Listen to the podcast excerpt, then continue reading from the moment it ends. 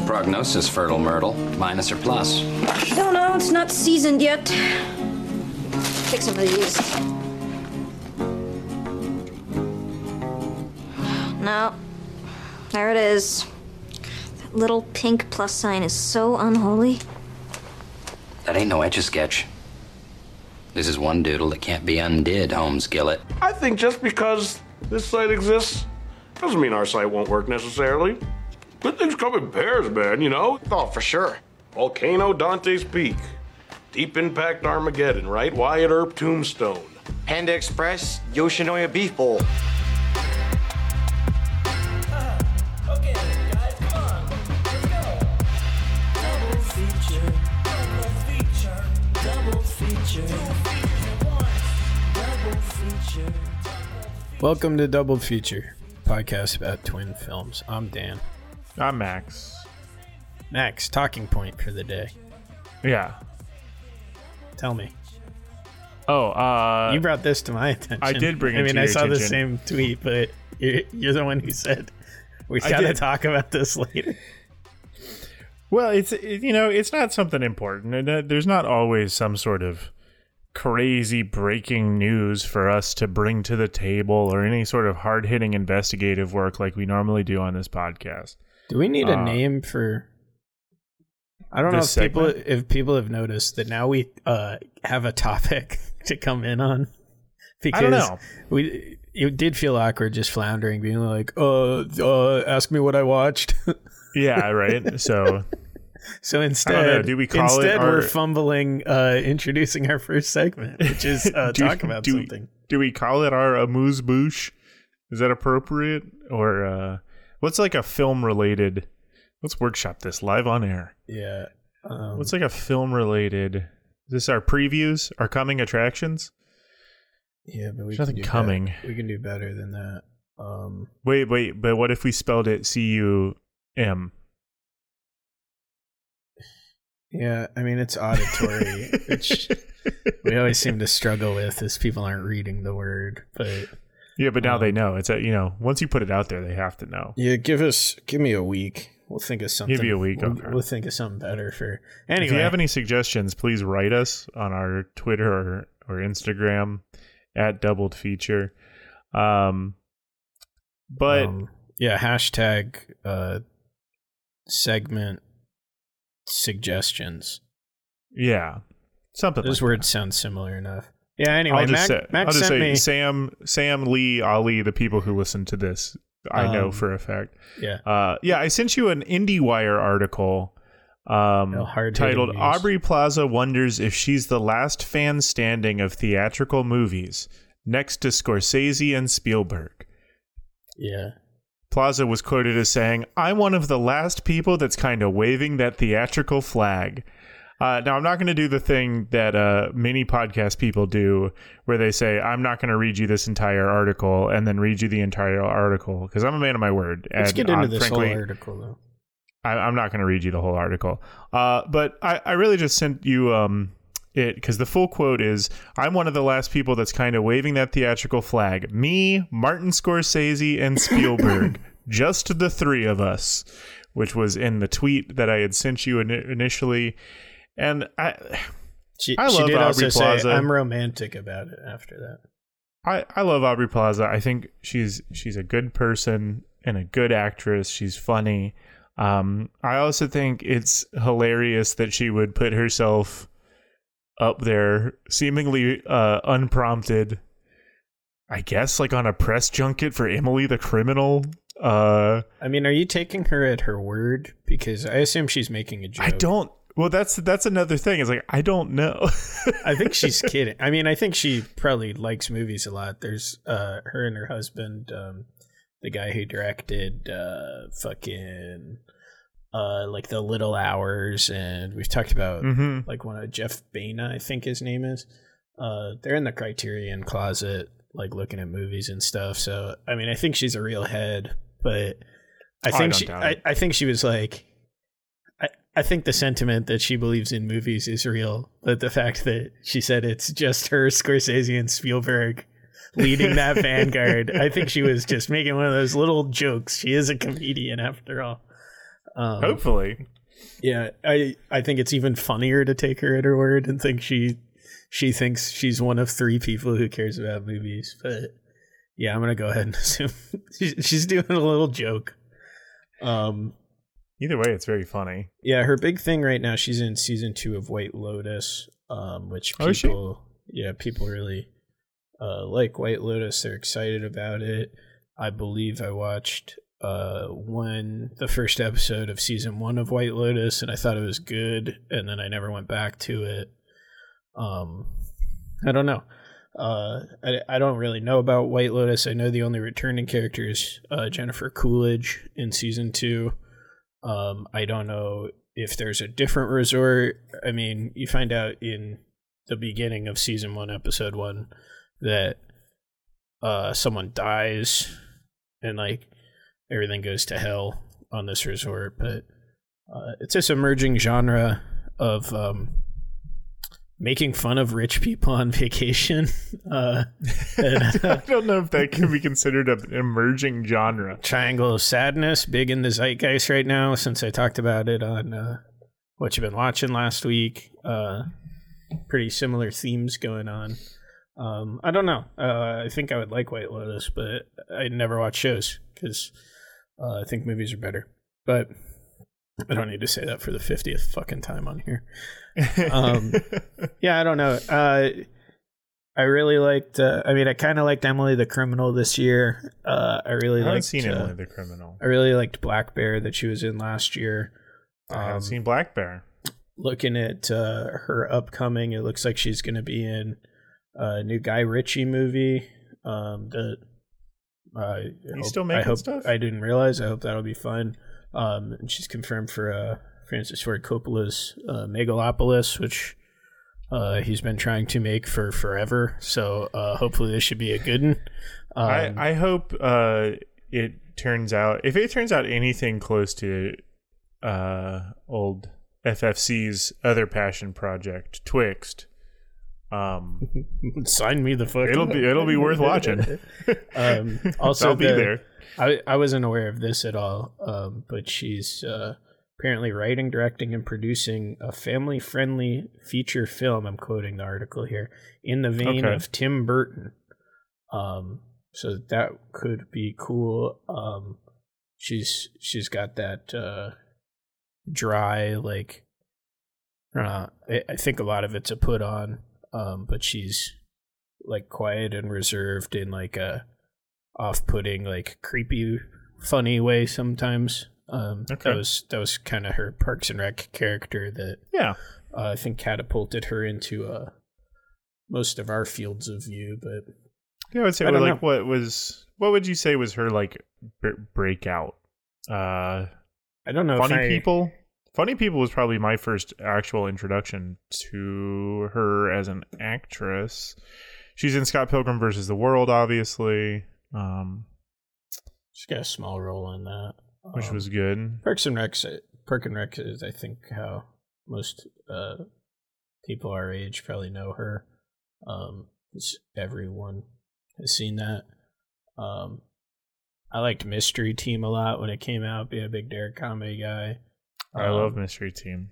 uh goofy movie we watched uh we both seen not too long ago an evening with beverly lynn i love that movie It's a good Uh, movie. yeah she's great in that i like ingrid goes west i like uh oh we talked about her welcome back to the pod we talked about her for life after beth uh, we did. yeah right. directed by her husband jeff Baena, the guy who i forgot why we had talked about before because maybe i maybe i forgot about the life after beth and uh burying the Ex episode that we did uh, but Pretty forgettable episode. uh-huh. Um, yeah, I, I like her in general. I don't know. I don't know what this movie. The oh, I saw this movie, The To Do List. She's trying to get, um, she's trying to have sex before going to college or something. She's like a, a weird nerd, and she's trying to have sex before going to college. It's kind of funny movie. Okay. I I watched it when uh, like Parks and Rec was big, so I was a big fan of hers. But um, Not that it matters to anybody, but Mystery Team, Funny People, and Parks and Rec all came out like in the within a year of each other. Like they they Oh, were okay. all they're all listed as 2009. So you could probably say any one of those is her. Uh, since Scott Pilgrim versus the World was two, 2010, so It's yeah. Uh, that that in general is when she started. yeah, she really kind of just like popped off all at once, huh? Uh, Ingrid Goes West. Uh, I only saw like a year or two ago. Um, came out in I liked Ingrid Goes 2017, but it's like an incredible um, uh, like movie about like already at that time prescient about how phones are ruining our minds and our Yeah, lives. yeah. Um, and uh, what I did want to put her on blast for is apparently she'll be uh, reuniting with Elizabeth Olsen to be in what's this fucking bullshit called the MCU Disney Plus series Agatha Co- Coven of Chaos. I slipped over those words Mhm. a little while for a clean Yeah. take here. You're gonna edit all that out, right? Uh, Agatha. no, I'm not. I know. Agatha Coven of Chaos. Uh, the show's called. Yeah, uh, uh, Um, spiritual successor follow up to uh, WandaVision, following uh, one of the characters, uh, the kind of uh, I'm not even gonna you know one of the the antagonist of WandaVision, uh, Agatha Harkness, played by uh, that other lady people like a lot, including myself, Yeah, I can't think of her name right now. The lady from Step Brothers. Kathryn Hahn. Kathryn Hahn. Yeah, yeah, she's cool too. Um, don't care. I'm not gonna watch that. Uh, I hope you like it if you watch it. Um, not for me, clearly. Um, but Uh, yeah, yeah. I'm I'm really ha- happy to have these guys uh, standing here, uh, protecting film. I love seeing movies in the theater. I've already got my ticket bu- booked. I've booked it within an hour of them becoming available for Avatar: The Way of Water in Real D 3D. You actually pre bought a ticket. yes. Okay. The theater's been like filling up too. Okay. I'm driving to Naples to see this because their theater's better. Are you going alone or have you got a group together? Uh, well, I bought the ticket fully intending this to be a personal experience, and I was like, Mm-hmm. "Ah, I you were just see- gonna go beat it in the theater. yeah. Uh, then I thought to myself, "Ah, I should see if Kool Aid wants to go. Kool Aid bought a ticket right alongside me. Uh, unfortunately, one of my enemies, Ryan, uh, my very good friend, uh, has now gotten a ticket as well with us. Um, The theater's He's- filling up, but somehow you are all able to individually buy tickets right next to each other. yeah. It's not filling up that fast. Yeah, I mean it's like it's probably like half booked already, and well, at this point we're a week and a half out. Um, yeah, I don't know. Ryan's already dropped a couple lines about how it's just Pocahontas. Yeah, I don't remember fucking sick mechs uh, in Pocahontas. Fucking sick of this fucking bullshit. Hey man, I'm just saying I, I've not been beating that drum. That's a dead horse, okay? That was that was discourse that that came out when Avatar One was out. So and I mean I, I don't think that I don't remember There's no way Pocahontas that- having a way of water. Well, that's what I was gonna say. Like, now if it comes out that Way of Water is about uh, whatever Zoe Saldana's character's name is going to London Princess to follow John Neytiri. Smith. Okay. Uh, well, if it's about like her going to London to follow John Smith, and then is the sequel is the, just the plot of Pocahontas too, then I think maybe we can resurrect that that talking point. But His name, of course, not John Smith. It's Jake Sully. Dude, JS. I you know, it's it's there. It was rightful. Again, I'm not going to beat the dead horse because this the first movie came out however many years ago and uh it's just it's not a talking point anymore. Yeah, nobody talks about that movie at all. We definitely won't be talking about it next week on this podcast. Uh, I, there's I'll tell no you. I'll chance tell you right now, dear listener. There is a zero percent. Well, let's say there's a one percent chance we ever talk about Avatar uh, here on this Yeah, podcast. a movie I love and I would love to have a chance to talk about. Unfortunately, we will not get that chance. I I would just I I just don't think I'm ever going to be interested in talking about that Pocahontas ass movie here on this podcast. So, but hey, do you want to get a field fact before we move on to what you've been watching? I was wondering if you would remember to do this or Yeah. where you would drop it in. But yeah, hit me with it if you're ready. Okay. Uh, Field, at the age of 16, was a budding jazz musician and became a member of the big band at Mount Hood Community College in Gresham, Oregon. He couldn't hack it though. Uh, I don't know. I think he just kind of Maybe we'll find out later on another edition of Field Facts. Maybe he got whiplashed. Maybe. Wouldn't that be crazy? J.K. Simmons really good in that movie. Unfortunately, we'll never talk about him. We on will this never talk about J.K. Simmons on this podcast. Just do Hey, but before we we- outright lie. We've done it before. uh, what what you been watching, Dan? I know we we like. I think we've got. Let's let's talk about the one that we've both watched recently.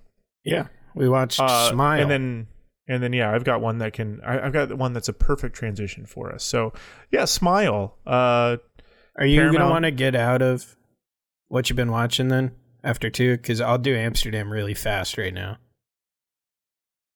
yeah, you can do Amsterdam really fast right now. I'll do Amsterdam really fast. okay. It stinks. All right. This is one of the worst new movies I've seen. Uh, so many great actors in it. We talked about it up top uh, last week or the week before. Um, Mhm. It's one of these movies that I couldn't believe came out and I heard not a word about, so I assumed it was kind of bad. It's so much worse than I think. Uh, I knew I didn't want to bring it up on pod last time because I wasn't sure of the details, but I knew David O. Russell was a bad guy in some way. Is he? Yeah, he's a bad guy. Oh, I Um, just thought he was like a, a very um like poor uh Scorsese imitation, which was you know it's probably enough to like ridicule because he Uh, just per- like he's like let me just trot out these movies with in the vein of Scorsese, uh, and I don't know if Amsterdam follows that, but like he's that was definitely his like I mean he was like the Christian Slater of directors, but doing a Scorsese impression.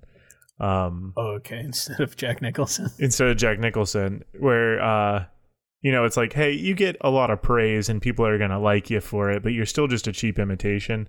Um, Yeah. and I'm a I'm a Slater guy, so uh, I don't like his movies. Apparently, he's just a huge piece of shit on set, Oh. like abusive to his actors. Uh, uh, he uh, once uh, probably why him and Christian Bale get and get along. I guess um, he was just frustrated being in a shitty Terminator movie. I give, I, I think Christian Bale's okay because uh, Christian I Bale think he's had a- acquitted himself pretty in- well too. In, in one of these uh, uh, situations, actually, when uh, he uh, made Amy Adams' life, in quotes, a living hell on the set of American Hustle, Christian Bale had to intervene to protect her. Um, that's that's one of many examples. He physically fought George Clooney, his lead actor, in a movie, um, and uh, apparently uh, has uh, uh, sexually touched his young transgender niece against their will. Oh, Um, okay, that's so- you know, so just bad, bad guy through and through. And boy, Yeah. boy, did I not have to separate the art from the artist because this movie stinks. Every character just uh, shows up on screen, says their entire back, just says their entire backstory and what their motivations are, and then despite that. There's a scene at the end of the movie where all of the characters stand around and explain the movie to each other and that's not even enough so they have to do a christian bale voiceover to explain even more stuff and it's not convoluted this is just horrifically written horrifically done everything about this is bad This is, that's what I'm saying. Is like he just like that. You know, he's trying to do like a, uh, you know, something like The Departed, where you have all of these characters whose lives are going to be, you know, uh, irrevocably altered by uh, some sort of like shared event or experience, all sort of like this, this, you know, this tangled web of all this stuff, kind of all revolving around these, th- this group of this large ensemble cast. Uh, but instead of being able to uh, effectively and efficiently weave that tapestry through the art of cinema, uh, David O. Russell says, I'm going to do that, but I'm not really sure how. So I'm just going to have everybody talk at you a whole shit ton. Scorsese does voiceover, so I'm going to do it too, except I'm just going to do it as pure fucking exposition dump and not a way to really delve deep within the internal lives of my characters. ever since i could remember i always wanted to make a shitty movie Yeah, ever since I could remember, I wanted to do an Amsterdam. ever since Uh, i could remember i wanted to change ray liotta's voice Yeah. into jack nicholson No, no, that was my that was my Christian Slater. Oh, okay, my bad. Do you think we'll ever get to uh, some sort of event horizon of somebody who, like, d- way down the road, r- way down the road, we've got a guy. His name's like Steve S- S- S- Sundercliff, and he's the new hot young actor. And he reveals, you know what, on his like deathbed or something, he's like, you know what, I've always just been doing a Christian Slater impression. yeah, that sounds pretty good. There's just layers to it. Yeah, Copy I think that, that, that there's something. Maybe you know what? Maybe David O. Russell can make a movie about this one day. Yeah, about that guy. Um, I will. Yeah. the, the one thing I will say, this isn't even a spoiler because it happens like eight minutes into the movie. Uh, Taylor Swift uh, shows up for like five minutes of the movie. That's right. I and, forgot she was in it. And then gets uh, pushed in front of a car and dies. That's fun. I didn't see that coming. I can't believe Taylor Swift agreed to that, but uh, it was cool. I don't like hate Taylor Swift. This isn't like a blow up burn you with a bazooka situation. I just thought it was so Right. hilarious that uh, a star of that caliber would agree to uh, Well, especially get 'cause pushed she was, like, a of a big car part- like in all the advertising when they're showing off like this massive ensemble just like how can you believe how many people david o russell put in this movie Yeah. uh She, she's like, like, fourth or fifth who- like after Yeah, she sets. The- yeah, I, when I was looking at the cast, uh, she's listed like two ahead of John David Washington, one of the three leads. Um, and uh, i hope this just gets added to like just a i hope it'd be very funny if taylor swift's entire acting career is just this like absolutely massive list of movies where she's like third or fourth build but is only in it for you know a, a minuscule amount of time a la cats where she has one musical number but it was like can you believe we got taylor swift to be in the butthole movie I, I was about to say, uh, this movie is lower than Cats in Taylor Swift filmography, in my opinion. This Uh, well, I- movie is I- truly atrocious. I, I hope that that that filmography continues to grow of just exceedingly small roles uh, she she still can't Be beat great. Kesha, who appears for two minutes in the middle of a ghost story. I loved when Kesha showed up in a ghost story, a contemplative, what a weird movie ins- for her to be in insanely slow contemplative look at a life Is she and playing love herself after or what? death. What? It, what's No. The, or she's just an actress in it. Okay. Yeah, somebody who's bought Casey Affleck's house after he's died, and he's just a ghost standing there as their lives continue to go on. Uh, Yeah. they they have a party, and Kesha's at the party, just being a girl partying. I, I think she has a line. It's crazy. I was gonna say, is she like some sort of featured player, or is it just like, oh hey, there's Kesha, we we know her, so we put yeah, in. somehow we know Kesha. Uh, I said I would make it quick on Amsterdam. I didn't. Definitely uh, don't watch this piece of shit. Uh, steaming pile. Uh, bad movie. Uh, sorry to waste so much time on it. Let's talk Smile. Yeah, Smile. Uh, what was a Paramount movie. I watched it on Paramount Plus, but it came out earlier this year. Um, about a woman who kind of inadvertently stumbles upon some sort of suicide curse Mhm. uh, or there's some sort of entity that like f- follows you. It file follows style, uh, except it can kind of just like appear uh, before you instead of being like this like physical entity walking towards you. Um, and Yeah, that my- like smiles at you, and then it like uh, people end up killing themselves in front of others, and that kind of like passes the curse along.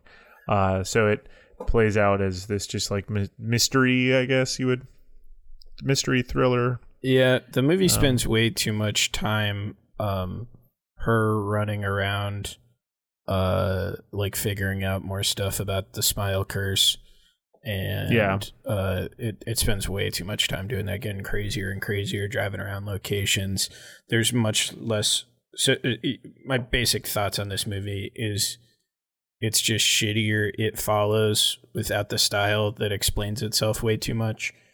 Um and i stand by all that. I think it follows as a modern classic. Um this Absolutely. this movie's still fine. That makes it sound way too negative on it. Um i was thinking No, I thought this movie was like solidly solid. Not Yeah, like it's- a, it's an okay solid film. Like it's it's a it, like it it's gonna do it for some people and like most most of the movie i thought it was like just barely passing like was maybe gonna eke out a three and then uh The ending I, re- pops I, off. really yeah i really enjoyed the ending Um, The ending get, goes absolutely buck wild. You get, you get to see a dang creature. Um, don't want to get too Uh, much yeah. into the ending, but you get to see the smile monster, and uh, that rules. Um, Uh, so yeah, there was, and the Smile Monster is cool. Yeah. Uh, I said I wasn't going to share an anecdote about this, and it's not the anecdote that I regrettably shared on top before we rec- recorded because it's a nothing. thank. But uh, but I was just telling Dan about how uh, I this was like a late log for me because I forgot about that I had watched it. Um, and uh, to add to that, Elise like asked me about it. Like I told her, I was like, "Oh, I watched Smile today." She got home, she's like, "Oh, how was it? Do you see the monster?" And at first, I was like, I literally finished watching the movie like an hour and a half before this. I was like, "Yeah, you you kind of do." And then it like took me a beat, and then I remember it's like, oh no, like a woman tears her own face apart and has f- fucking four lower jaws, and then becomes a massive version of that same thing. Just like, it's cool. The monster looks cool as shit. yeah, it's great. Um, It's like a like I said, it's like a it's like a big humanoid figure with this like massive gaping like smiling maw with like five lower jaws and uh it's just like all like exposed muscly looking kind of thing. I don't know. yeah, yeah, it looks great. Um, yeah, I so don't know. this um part of the reason that I think that the ending is so solidly constructed and like works as like a really good climax even though the movie um is not bad but is like a little uh meandering to like get to that point uh is this was based on a um a short film that the, the director had done before that so this was like a movie that had he had done a short and it got picked up and they turned it into a feature common practice in hollywood uh but it was, um, concept. yeah, it was it was basically the the short film was basically just like an alternate version of that same climax with like a woman at her psychiatrist saying she hasn't been able to sleep because she's been following and then you know the room changes around her and it turns out she's in a dream at that point like kind of thing and the like the psychiatrist is the demon and yada yada yada. So it plays out like a lot of the same beats. So it's it's pretty clear that he had uh very focused vision on what like that kind of sequence would be like and then You needed to flush it out to to full it. length, and Yeah. yeah, it, it, yeah, it. Knowing that, I didn't know it was based on a short, but and it's Uh, and it's yeah, it the beginning of it makes is sense. the earlier parts aren't bad like the first two acts aren't bad they're just a little Yeah, the- piddling they're the- not really the like f- memorable the first one, the the girl, uh, I believe her name's Jane in the movie, uh, who's the smile on the poster, uh, whole sequence meeting her and stuff. That's great. yeah Um, it starts strong There's some bad acting in here too. Her fiance's a pretty bad actor. Uh, Hmm. Kal Kal Penn is doing a bad job too. It's wild. Kal Penn's in this.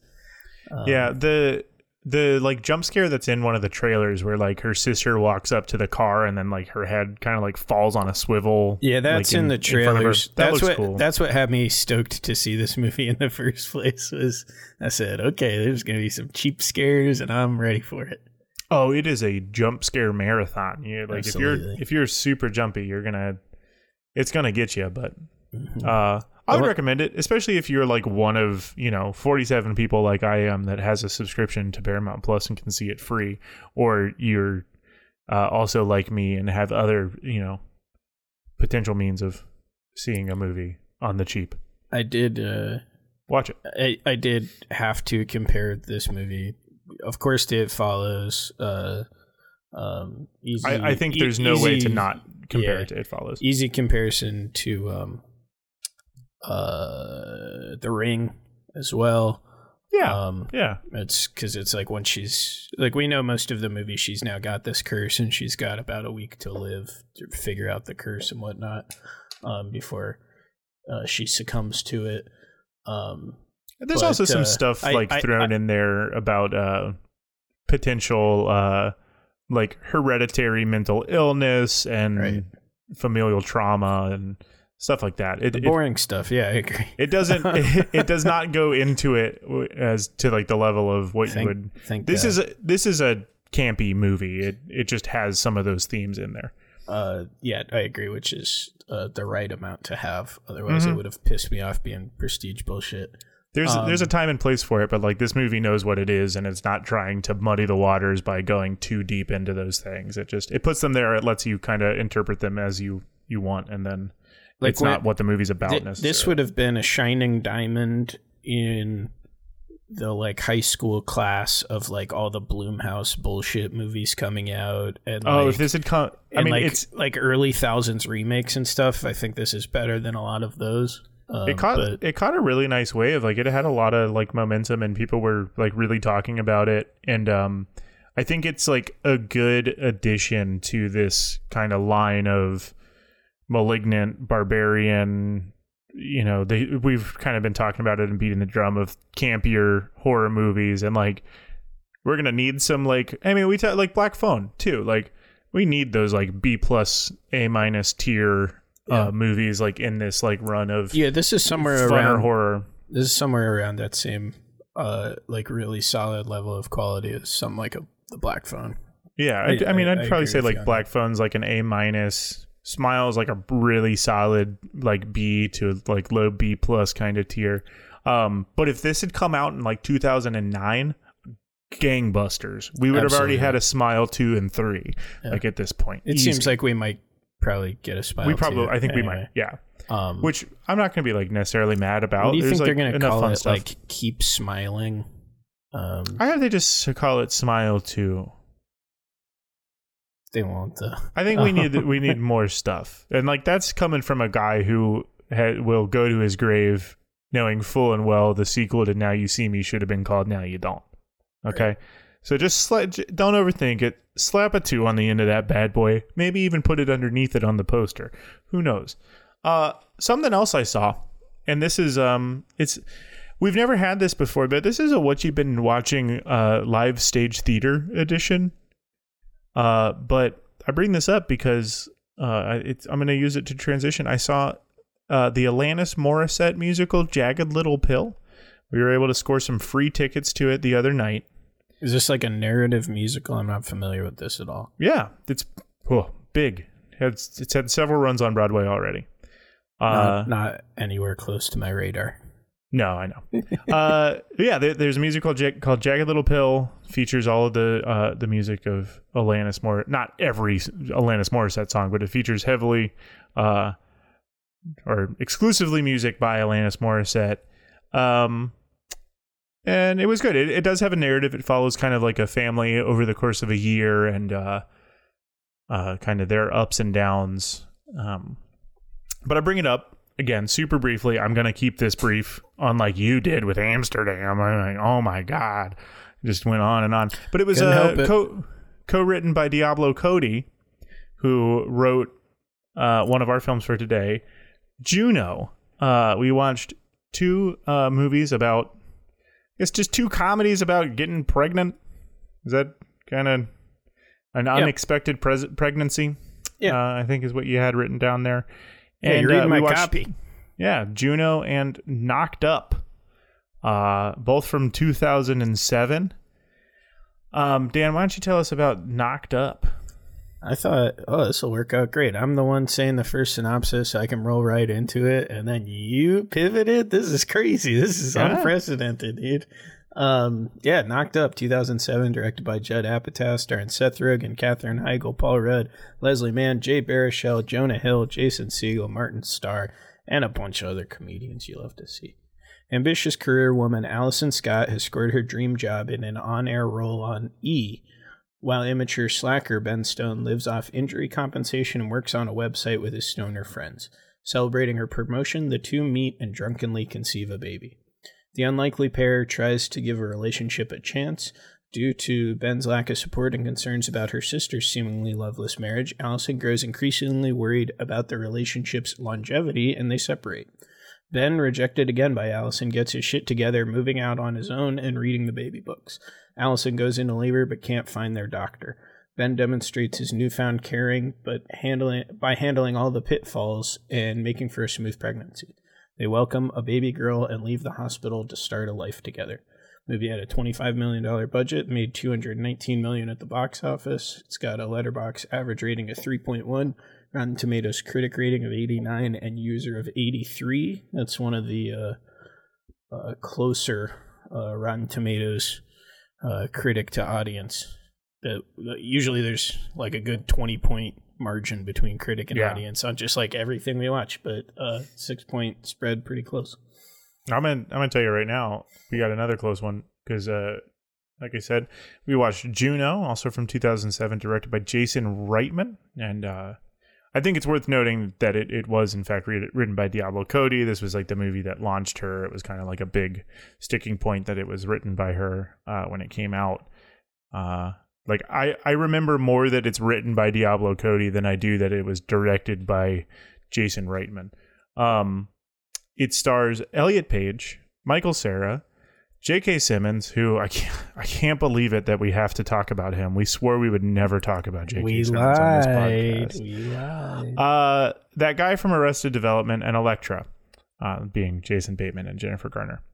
Uh, also, welcome back to the pod, Olivia Thur- Thirlby. Uh, you were in Dredd. we gotta Isn't, yeah. isn't that nice? She's she's the, the new judge that he's uh, working with. We got a lot of welcome backs. Leslie Mann, welcome back to the pod from uh, Stealing Harvard. We got J.K. Mhm. Simmons back from uh, uh, the fucking Snyder movies. Fake episode. Oh, that's true. Yeah, Um, that's a bonus episode. That's why I forgot that we had even talked about him in the first place. I want to say I have one more welcome back. I'll uh, I'll find it when it pops up in my notes because I can't think It'll come around, I'm sure. Uh, in Juno, 16 year old Juno gets pregnant by her boyfriend or by her friend Bleeker, not to be confused with Beaker from the Muppets, even though they do look similar.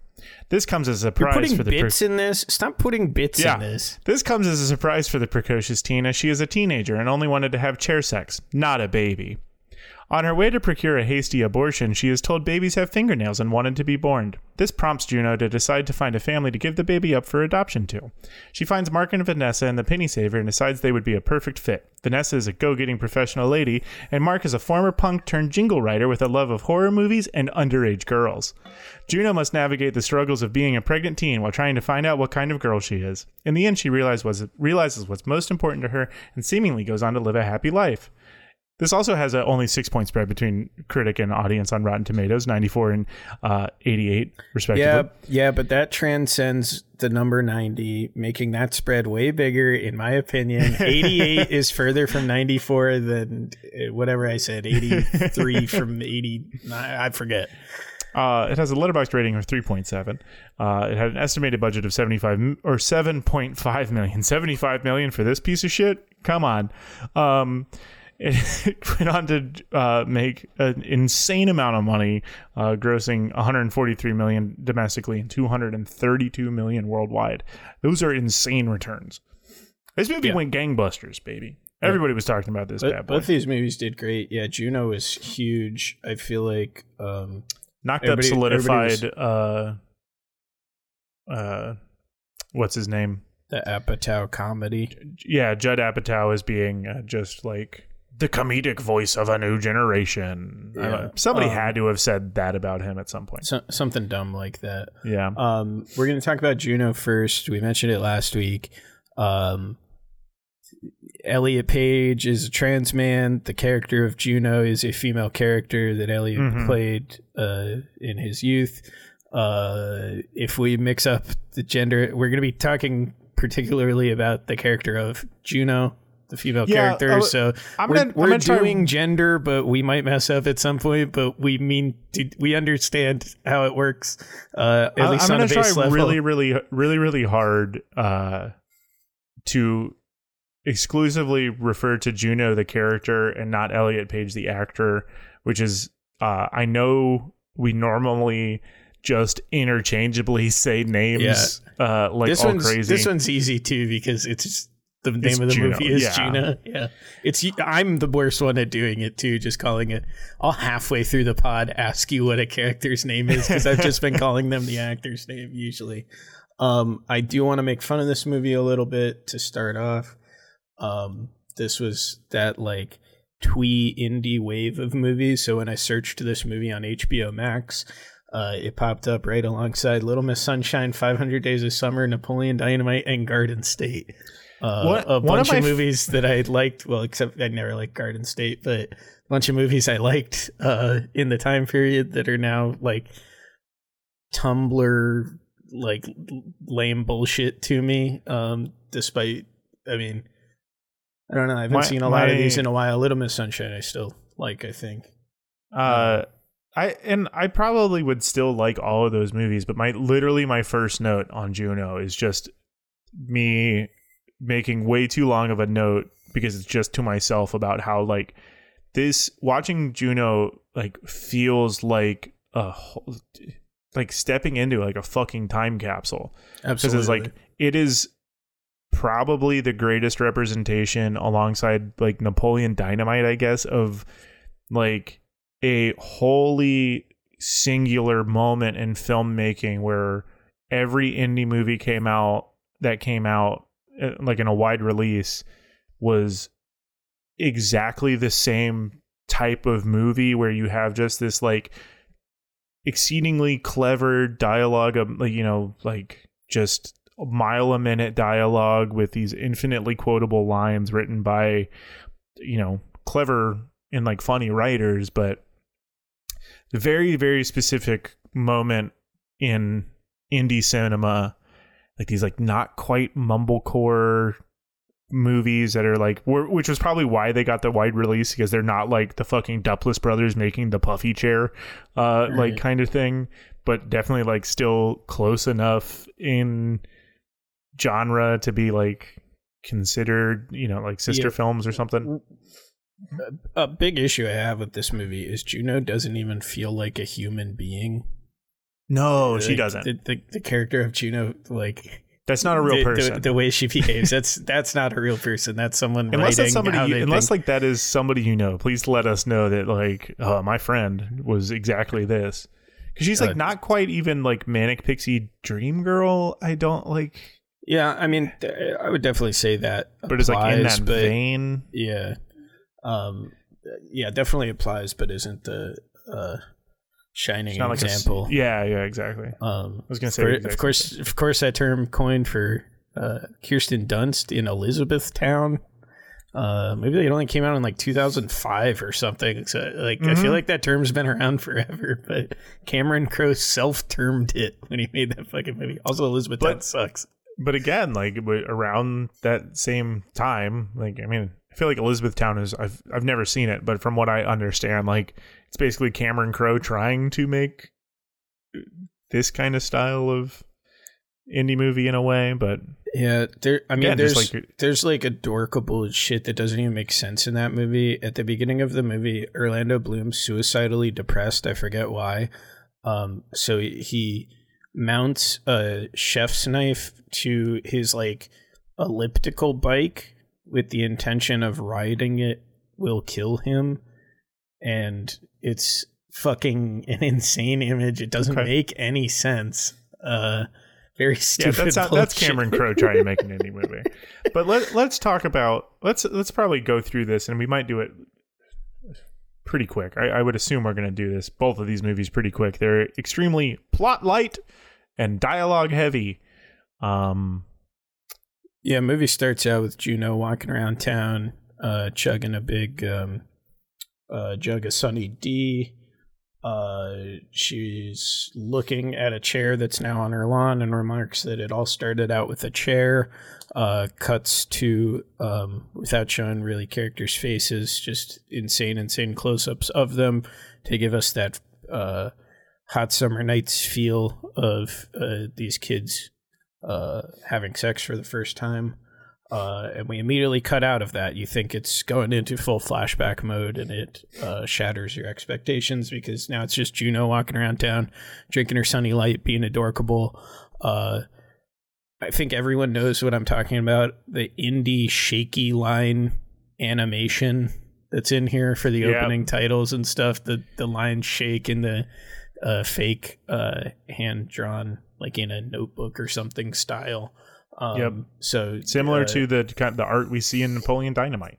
yeah, definitely. Uh, um, We the music in the movie, I think the soundtrack on it as a whole still rips. Uh, there's some good songs. If you don't know, it's like Anthony Green style, like fake indie punk BS. You know, yeah, I guess. Are you looking at me? You get the moldy peaches. Yeah. Did I see the wrong green? Is it Adam Green I'm thinking of? Who's the one in the moldy peaches? Anthony Green is the guy from Circa Survive.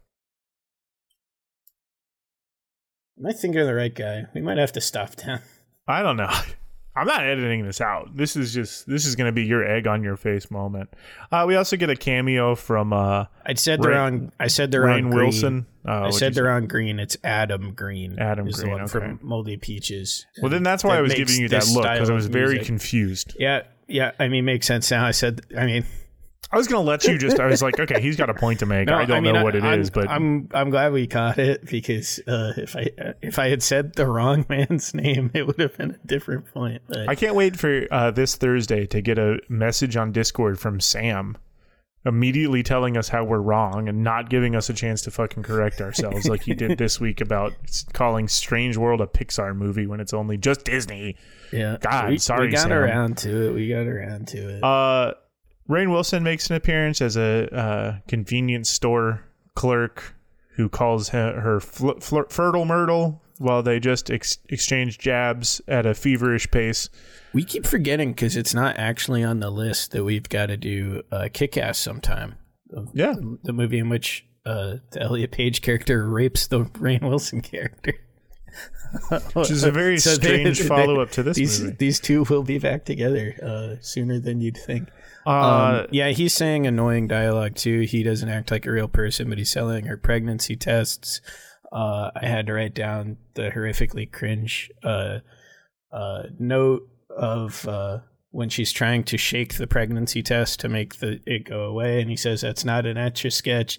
This is one doodle can't be undid. Homeskillet is a direct quote from Rainn Wilson. Uh, uh, truly cringed me up horrifically. Um, but yeah, she's there's no way around it. She's pregnant. Uh, she goes home, uh, calls her friend Leah, the aforementioned Olivia Thirlby. Welcome back to the pod. Um, to uh, she calls her on her hamburger phone. Another one of those just little Another cutesy big, things. big thing from the movie because Yeah, she the hamburger phone comes back up and was like a whole knew that. thing.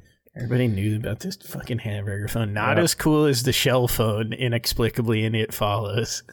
Uh, no, never, never explained in any way. Um, That's the best. That's the best part about that shell phone e-reader thing is that it never gets brought up. Yep. We live in a Um, world where it's just Detroit, but also it is some sort of distant future, apparently, where Detroit is still just Detroit.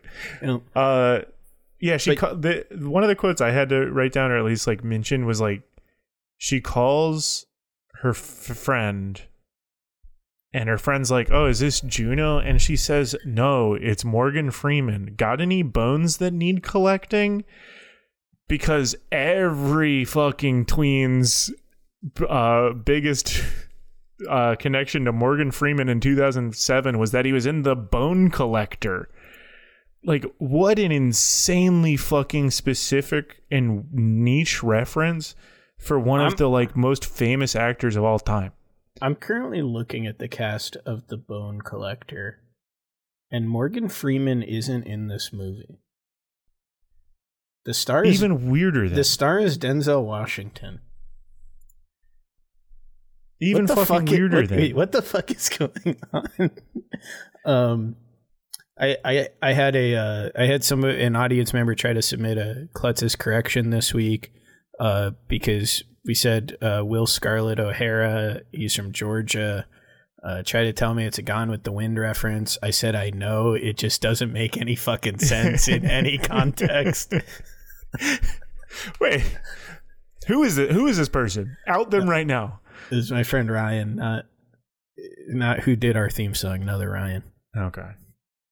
I don't think you know. It's such wild that you're gonna come. You're gonna come at us on our movie film podcast Yeah, and assume we don't know what Gone with the Wind is. A movie that we will be fucking doing on the podcast. Would- Are you it- serious, Ryan? it would be good if we uh if we Ryan, are you did, serious? I am so fucking close to my microphone right now, Ryan. uh, got me yeah, heated. you are. Um, fake heat, cheap heat. Uh, it would be really funny if we then Didn't did the know. Gone. Well, if we did the Gone with the Wind Mhm. episode, and we're like, wait, that's the joke. we put it all together. Um, Which even you know what then that, that makes me even um, more upset because you know what Ryan you should have if you thought we didn't know that you should have let that happen. yeah, we You should should have let us You should find have out. let us get egg on our face and Gone Yeah. with the Wind episode. Anyway, Thanks for Um, writing in though Ryan. I appreciate you listening. Thank you so much. yeah, he Um, just I love said you it- very much. You're my best friend. He just said it to me at a bar, but uh, yeah, thanks well. for writing in. Um, At least he's interacting with us. So uh, they're in this predicament together. Uh, Leah's a good friend helping Juno out.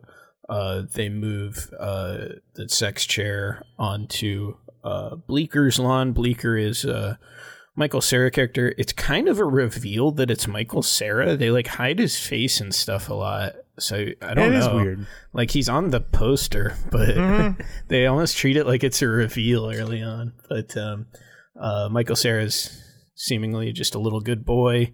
Um, he's being little cute, adorable Michael Cera in this movie. Um, oh, that's another welcome back. Who's in uh, This Is the End?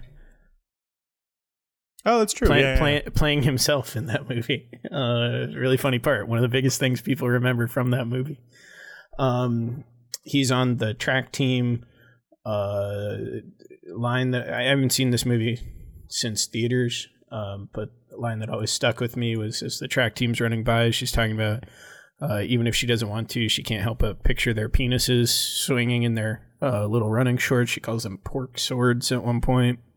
Uh, pork sword always uh, really stuck in my head, despite being this kind of uh, aughts dialogue that I definitely do not like anymore.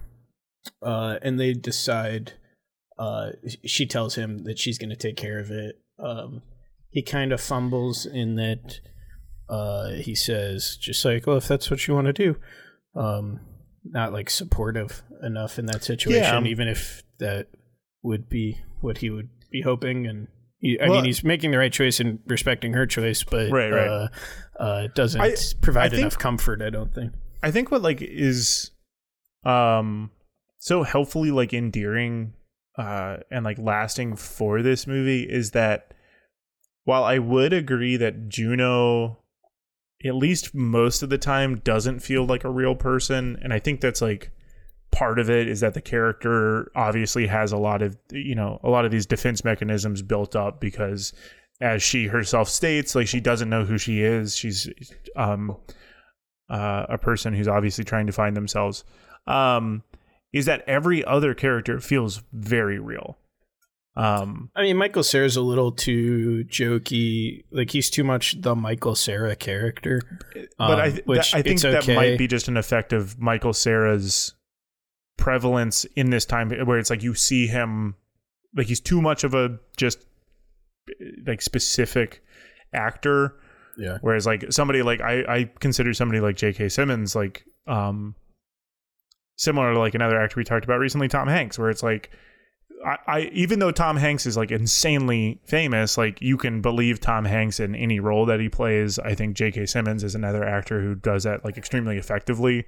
Like can basically play any role. Like I, him and Allison Janney are very believable, like real Yeah, parents that- in everything they do. That's the point I was going to make. Is it's uh, for me, it's the adults that really ground this movie. Is uh, J.K. Simmons and Allison Mhm. Janney is uh, Juno's uh, father and stepmother, and then um, the Jason Bateman, uh, Jennifer Gardner Yeah, character. She wants nothing in life besides to have a baby. He wants, to, I mean, problematically is obsessed with his youth, um, Mhm. and in Uh, a really in a really weird. I mean, obviously you don't like him by the end, but you're like rooting for him to just play his records loud and yeah. uh, watch his horror movies uh, despite his shrewish wife's. Uh, and then th- then there's the good reveal of him obviously uh, fumbling the trust that both you as the viewer and Juno have placed in him. Um, I, I think part of what like makes Michael Cera st- grounds the Michael Cera character for me, Bleeker, is that that was like seven dudes I knew in high school when I saw this movie. Like, that was like half of my friend group was just that guy. Uh, yeah, I mean, I guess we joked around too much as kids too. So, Um, but it, I'm- but I I'm think giving it- him too hard of a time. But Rainn Wilson and Elliot Page are not playing. They're, Nobody they're playing nobody talks like characters that. that. are not really humans. Yeah. But I, and I think at the very least that moment where she comes to him and says, "I'm going to take care of it. It's okay." Where it's just like he's so just like ambushed by like not only her like with the information but she literally spends all evening setting up like that furniture set she, had been staring at in his front yard so like the first thing he's coming out to which like you know he's like going to cross country practice is He's just eating a hot pocket. He's is the- supposed to be yeah. running already. is like the girl that he's in love with sitting in a fully set up living room set uh in his front yard which is already kind of shocking enough. And then she says i'm pregnant. I'm getting an abortion. You don't have to worry about it. And he's kind of just like Uh, uh okay i guess that's good. You do whatever you want.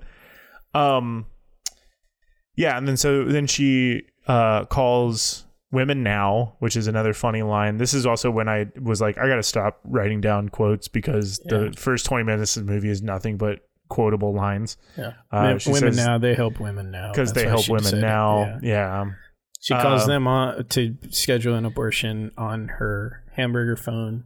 Um, did they ever say the word abortion in this movie? I don't think they do. no she does because uh, She she, says she's calling to procure a hasty abortion Okay. Uh, which is knocked uh, something I've always like another line that has stuck like that line and the uh, Su Chin saying babies deserve to be born All babies are the two deserve to be lines born. Yeah, that have always yeah, stuck in my head for some that, reason. that all babies deserve to be born uh, really stuck in. We'll be in that scene in just one second, but uh, yeah, she calls on her hamburger phone. Knocked up, though, I did notice really specifically avoids ever saying the word abortion. yeah, there's even a um, there's even the scene that I mean we'll talk. I'll just mention it now, and we don't need to bring it up. Where Jay Baruchel's character Jay is uh anti-abortion apparently, or at least anti-abortion in this case, and Jonah Hill has to.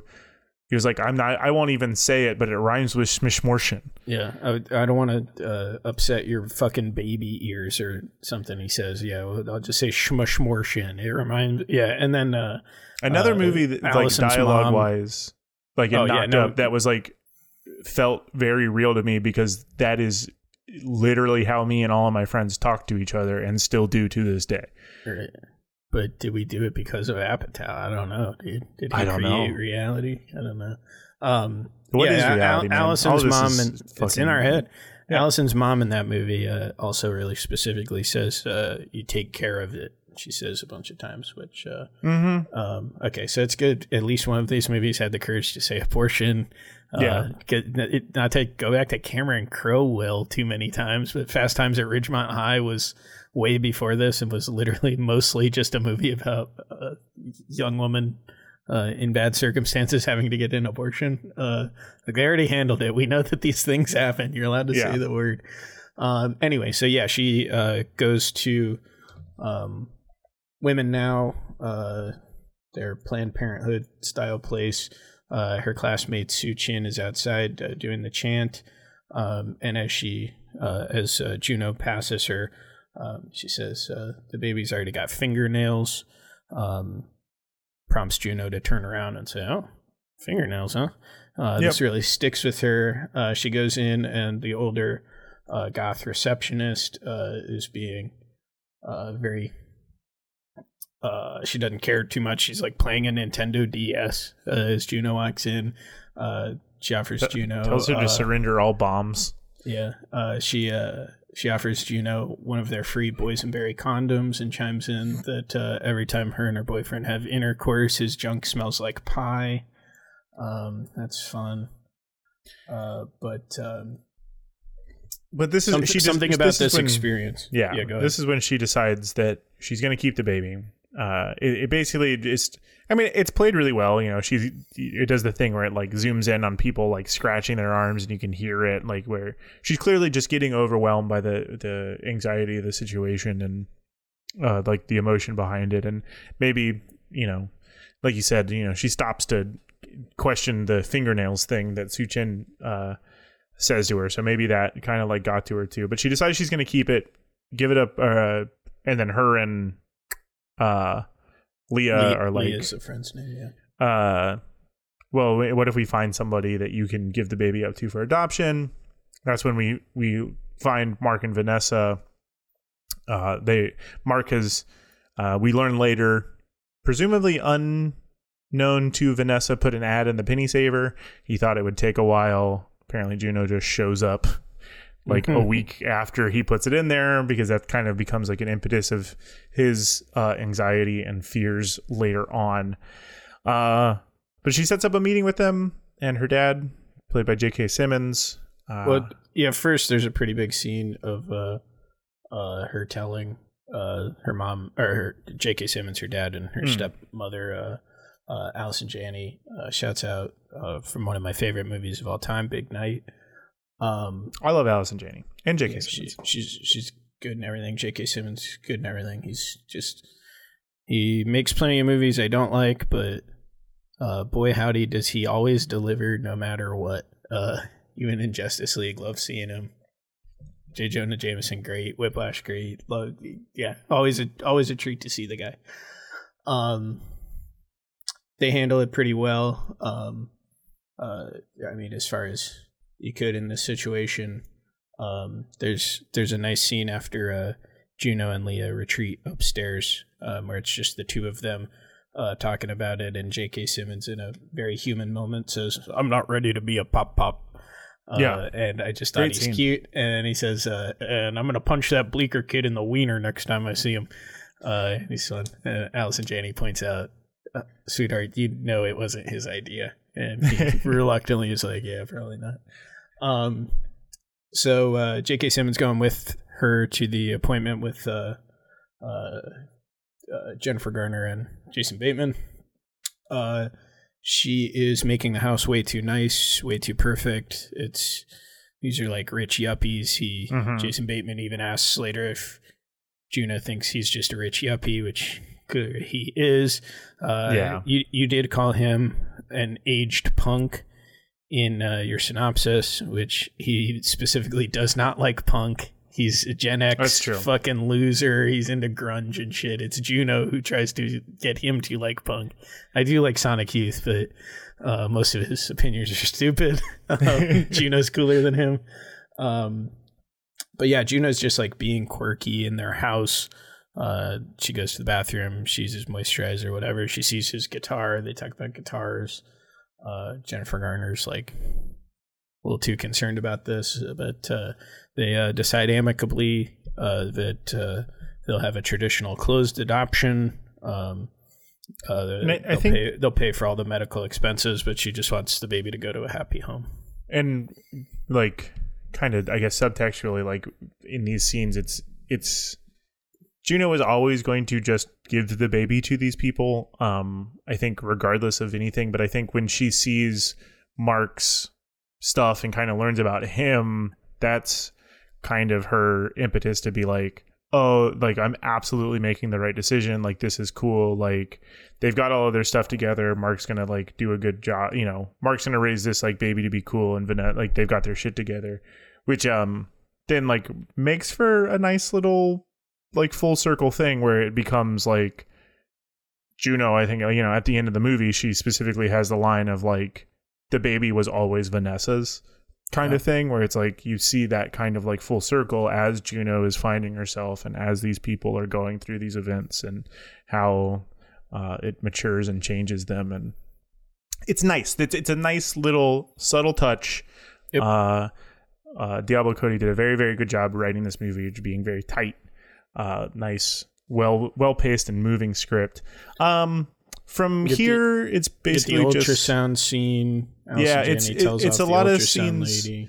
when I mentioned that it's like plot light, uh, majority of the just real meat of the movie is, uh, you know, little stuff on screen telling us how much time it's been and the pregnancy progressing. So yeah, we get a, Yeah, a scene at a at an ultrasound where uh the ultrasound technician is makes a rude comment about how well like Thank it's God it's a good thing you're giving it up for adoption. adoption and Allison Janney is like, "Well, what is your job?" And she's like, "I'm an ultrasound technician."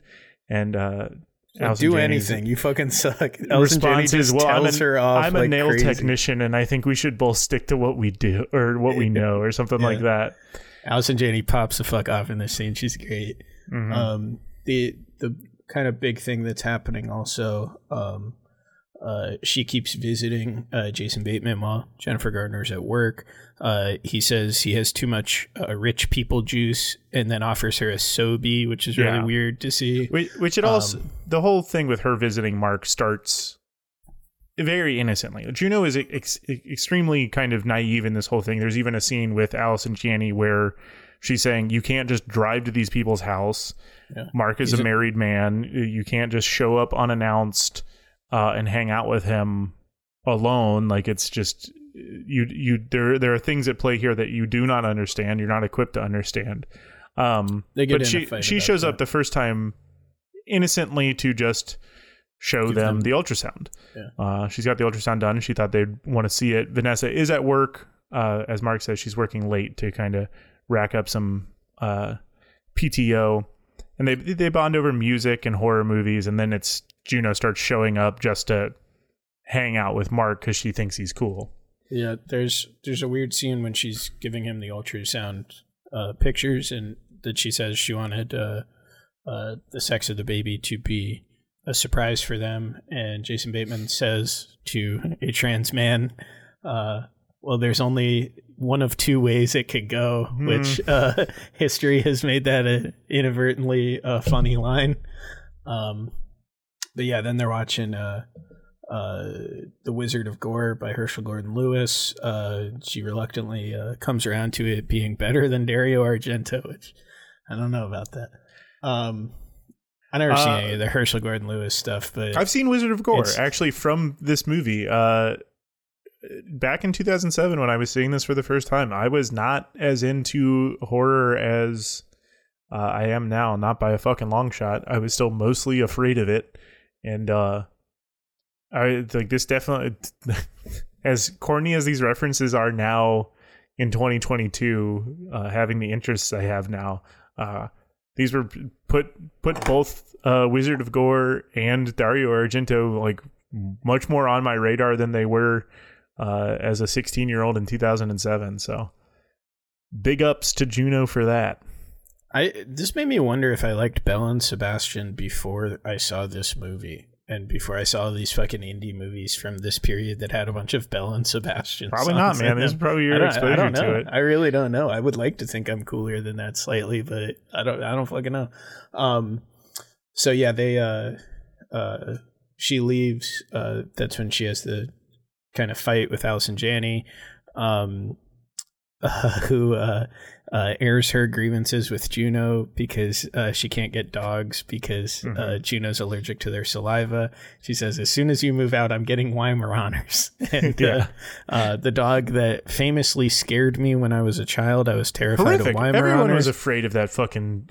Uh, what is it? Sesame Street. They did yeah, that on? where, where, where, yeah, the Weimaraner that one specific with the human hands. Yeah, they, they were they were on Sesame Street. I think it was, um, I think a guy like made pictures like that before, and then Mhm. they got him on Sesame Yeah. Street. I don't know, but uh, famously That's- scared you're, me you're as exactly a child. right. You just don't know the, the pronouns or the, the proper nouns rather.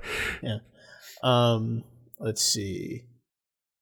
Uh, Uh, and we we, this we is what I cut said. back a couple just- of times. I, I have like no notes from this. I literally I- have nothing until uh, Jason Bateman is revealed to be a pedophile. Yeah. Um there's the scene of um, Jennifer Garner trying to paint the baby room, talking about uh, nesting. Uh, Yeah, she's they're- torn. they're she's torn scenes of- between two shades of yellow. One's custard and one's cheesecake.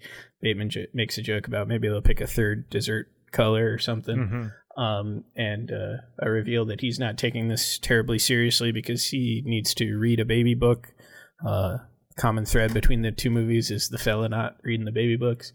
Um, Not stepping up, which At- she at some- um later on mentions. that, Like Jennifer Garner's character is that you know, uh, in some of the books she's reading is that it's a mother becomes or a woman becomes a mother when she gets pregnant. A man becomes a father when he sees his child, uh, which is kind of you can kind of tell in that moment that that's her like it's probably like a mantra she's been repeating as she's seeing the cracks start to show in their relationship and uh, Mark's attitude towards the whole process.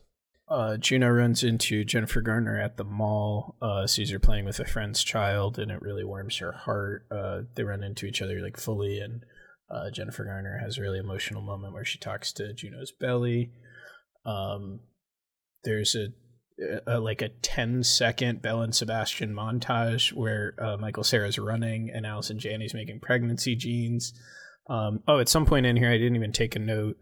Uh, she goes to hang out with Michael Cera and um he's like yeah we could maybe after all this we could like get back together. Like he it seems like he still loves her. Um and she kind Oh, of blows sure. him off tells him to uh he should go check out this girl who smells like soup. Uh she gets mad uh shortly after when she finds out he's going to the prom with the girl who smells like soup.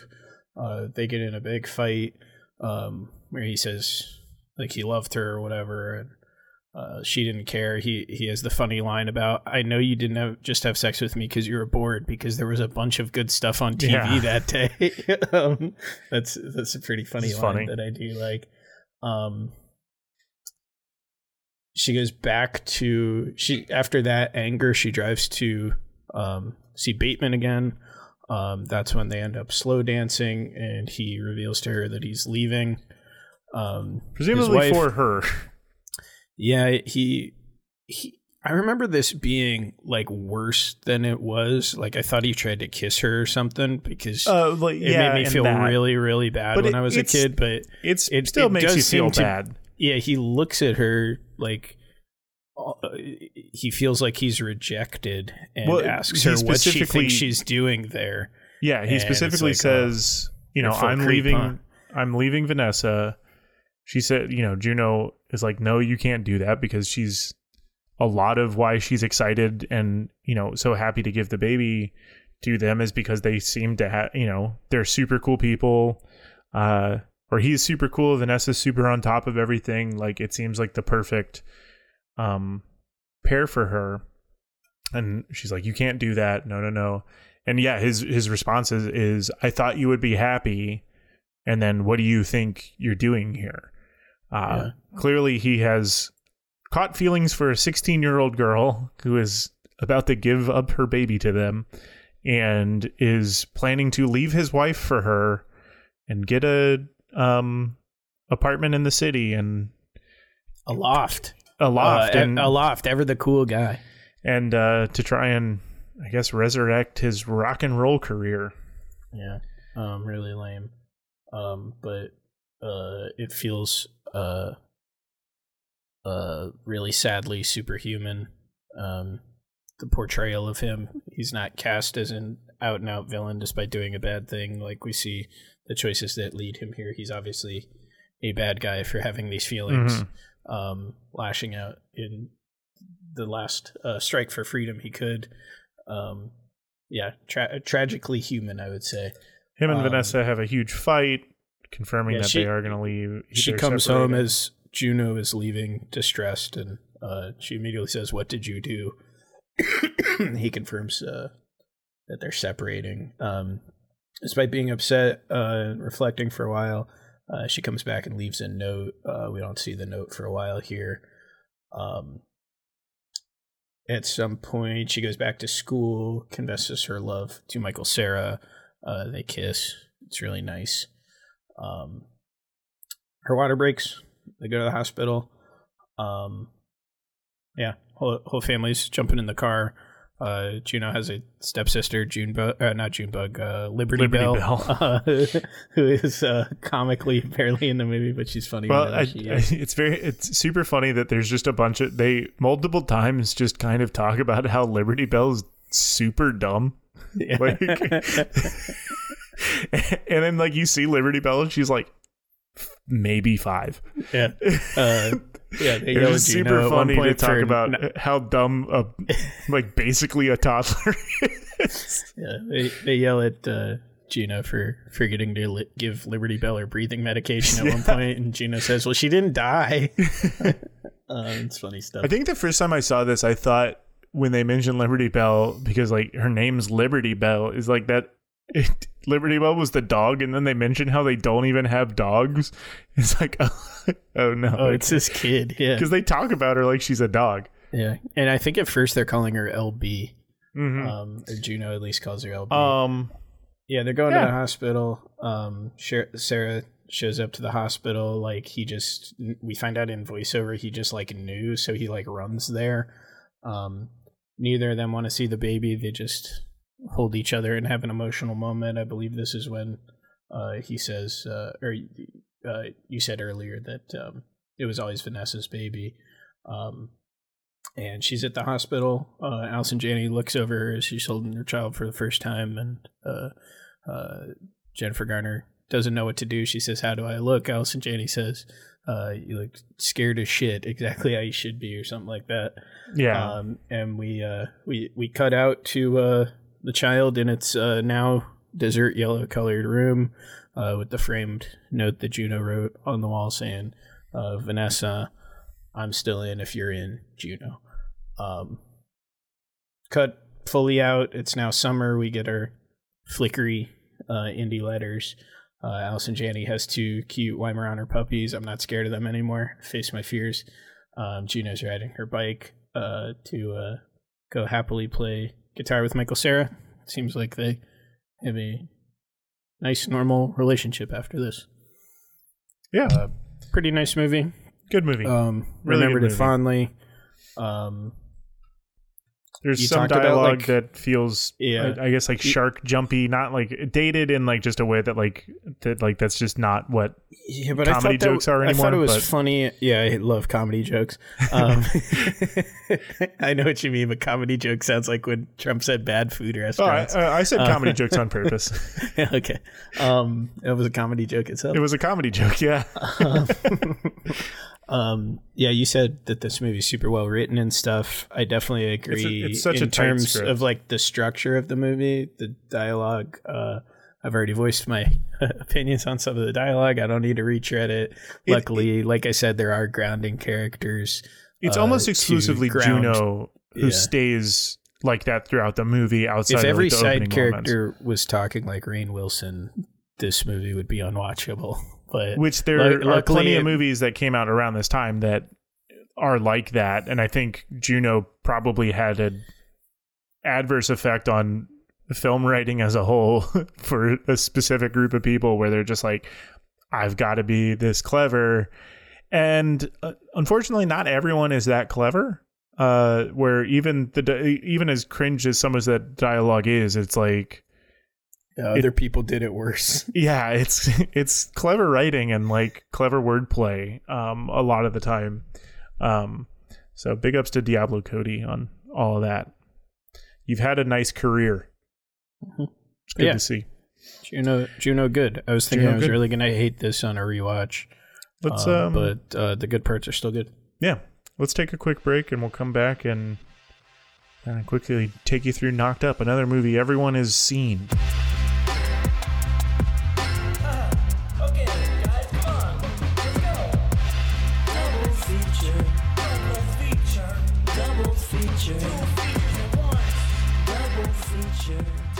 And we're back. Talking about Knocked Up. Uh, Judd Apatow, man. Came out swinging. I mean, he'd already done Freaks and Geeks, obviously, but like, you come out with Super Bad and then follow it up with Knocked Up. You kidding? The man was the man was dir- blacked he didn't out. direct super bad. Oh, he didn't. No. Oh, pretty, to come out sure. swinging. Directorial debut. Yeah, is this his theatrical? I think it's his feature length debut. It's got to be right. Oh no, Forty Year Old virgin. Oh, that's right. Well, d- hey, to direct. Forty Year Old Virgin and then to follow it up with Knocked Up, the band was blacked out. Uh, it still applies. I just had my movies yeah, wrong. we, got around there. Uh, he had a hand in like most of these big comedies you think of from these Oh, he had these days. so many. He's he's a producer on a lot of the ones you think of: uh, Anchorman, Step Brothers, Pineapple Express, forgetting Sarah Marshall, Talladega Nights. Apparently, I'm seeing now he was a producer on The Cable Guy. Uh, didn't know that one. Once. Yeah, year one movie, I think is stupid, but it's fun. Heavyweights. Welcome back to the pod because we we talked about it on this very podcast. Um, yeah, he he he had his hand in a lot of things, but Yeah, he's uh, just been in the comedy scene for years and years. now he um, just uh, uh tweets really stupid stuff at the Oscars. um, um, but I mean, obviously, he's just like fucking center lib. Yeah, I- but I, I mean, I don't know anybody that hasn't seen Knocked Up.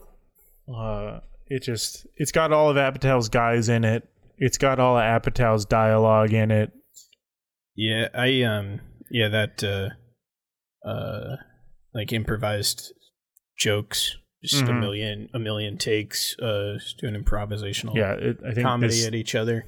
movie pretty famously. I mean, I had known about this. They shot like a million feet of film or something like that, or a million inches of film, like some absurd number that like they even had like a celebration on set about just because it's Apatow's style to just have them do a million improvisational takes, just keep the camera rolling. Yeah, let all the guys riff. Let's just let's riff. We'll find the best stuff. You guys are funny fucking people. I'm not gonna bog you down with trying to write these very specific jokes. Like he, he I think pretty famously writes setups and situations, and then has his funny friends and himself sit there and just workshop stuff as they go. And uh, it's a style that's worked for him.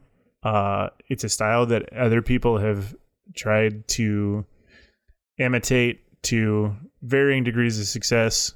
Um, I mean, you really need funny people mhm. um to do that, and yeah, Apatow surrounded by some funny people. yeah, Um, this is when we still had guys like, uh, like I, I liked that he still got the, the Jay Baruchel, the the Martin Starr, the the guys who kind of fell off and didn't stay on this movie star level with some of these others, but um, we still like to see him. yeah. Martin Starr Um, kind of like started doing a bunch of TV. Martin Starr is still everywhere. He is in so much stuff. He was uh, in one of the uh, cabinets, cabinet of curiosities. Uh, he's in that uh, Sylvester Stallone show, Tulsa King. Uh, he was in the Sylvester Stallone movie Samaritan Oh. that also came out this year. Did you Uh, like Freaks and Geeks? Did you watch Freaks and Geeks? I and love Geeks? Freaks and Geeks. Yeah, I liked Freaks. I and like Undeclared too. Um, Yeah, I there's just got not as around much. undeclared. There's not as much material there, just because I think it only had one season, maybe two.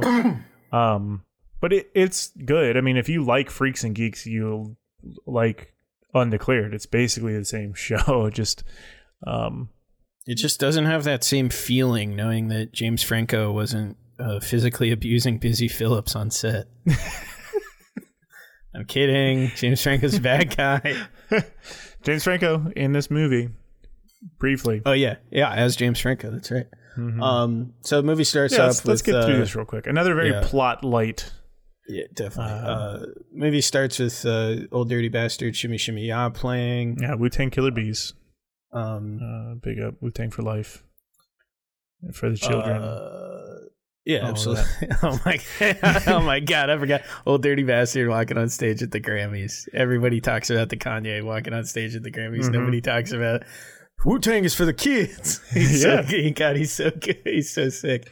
R.I.P. um, yeah, we got uh, it playing just uh, Seth Rogen's character Ben and all the boys just smoking a lot of weed and looking like they're having a lot of fun, lighting boxing gloves on fire and punching each other with them.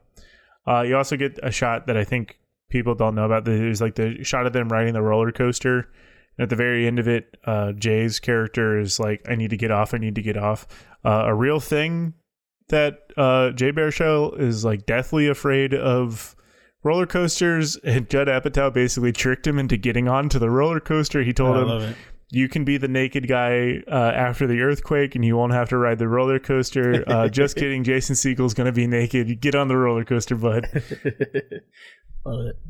Um, Yeah, good stuff. Yeah, they're they're doing they're doing fun stuff. They're hanging with the bros. This was an aspirational hanging out with your bros movie because they have like the cool outdoor living room. They have the drained pool that they do Q-tip fights over. They do yeah, smoking weed in a fishbowl. All kinds Yeah. of the cool stuff that you you like to imagine uh, you and your boys doing, even though it's more like just uh, just smoking a joint, drinking twelve beers, And then sitting falling asleep. around, sitting around like watching Knocked Up or whatever. Yeah. is, is what, what we will probably actually be doing.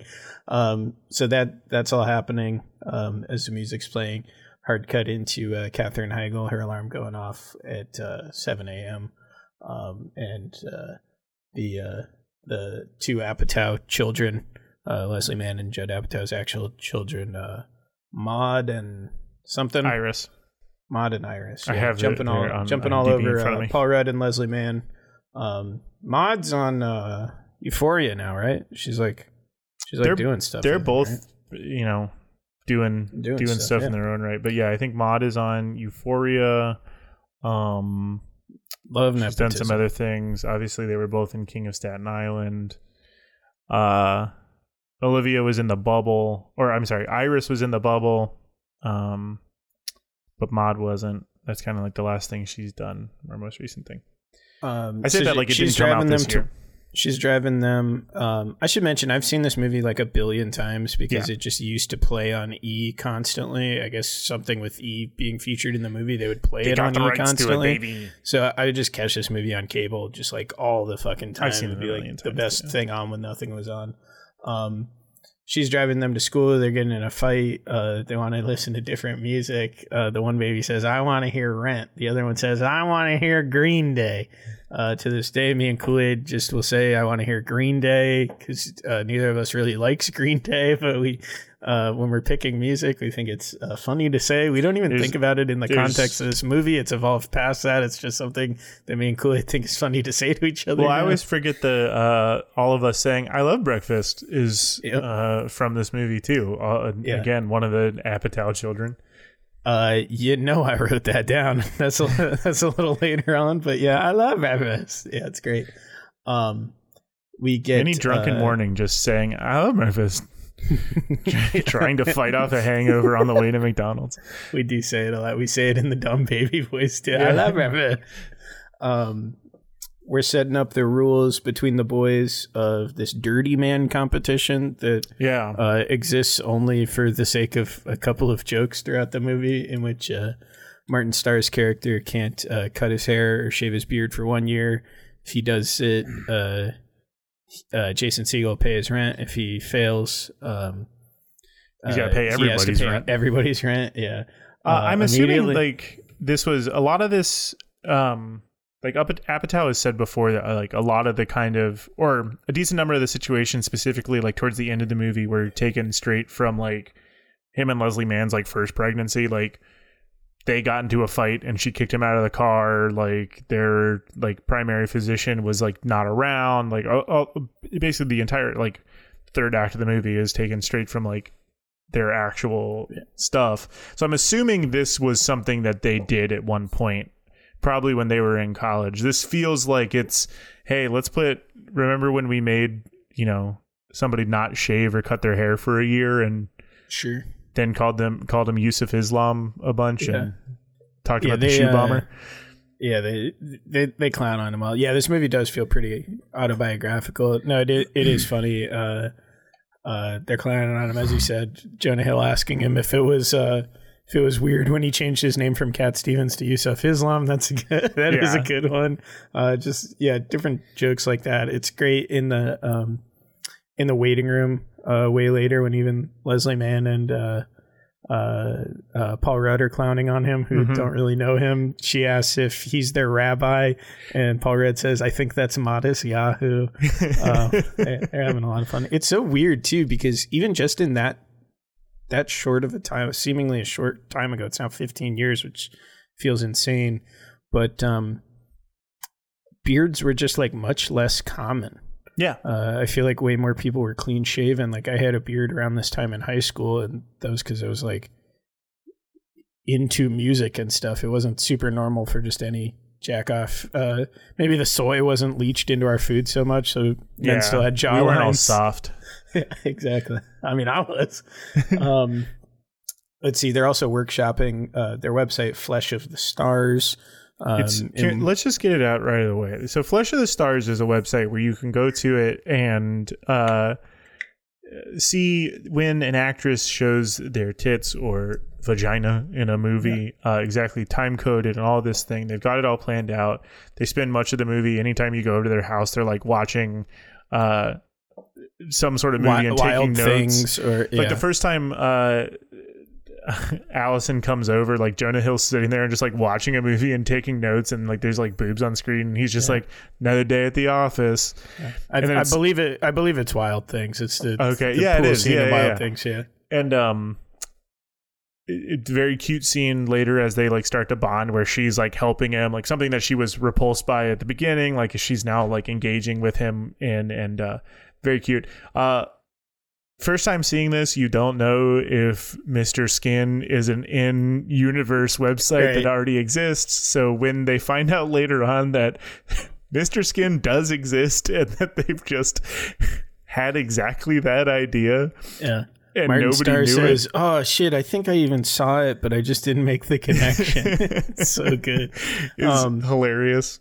I do get a shout out, a welcome back to the pod. I didn't even realize it myself until this very moment. Um, that uh, uh, Wild Things, the f- the footage exists within the movie. So Denise Richards is in this movie. so welcome back from whichever Bond you were in, where she played. What was her name? Doctor Christmas Jones.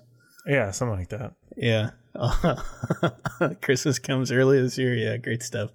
Um let's see what happens next. Yeah, they're they're just workshopping, like trying to get ideas and stuff. But But they're like all that, like goofy slacker guys who spend more time We see, um, hanging out. Allison gets a promotion at work. Uh, Alan Tudyk and Kristen Wiig tell him that he she's going to be on air personality now at E Network. Um, They do want her to Titan. Titan. They- There's a whole they thing. legally- Titan.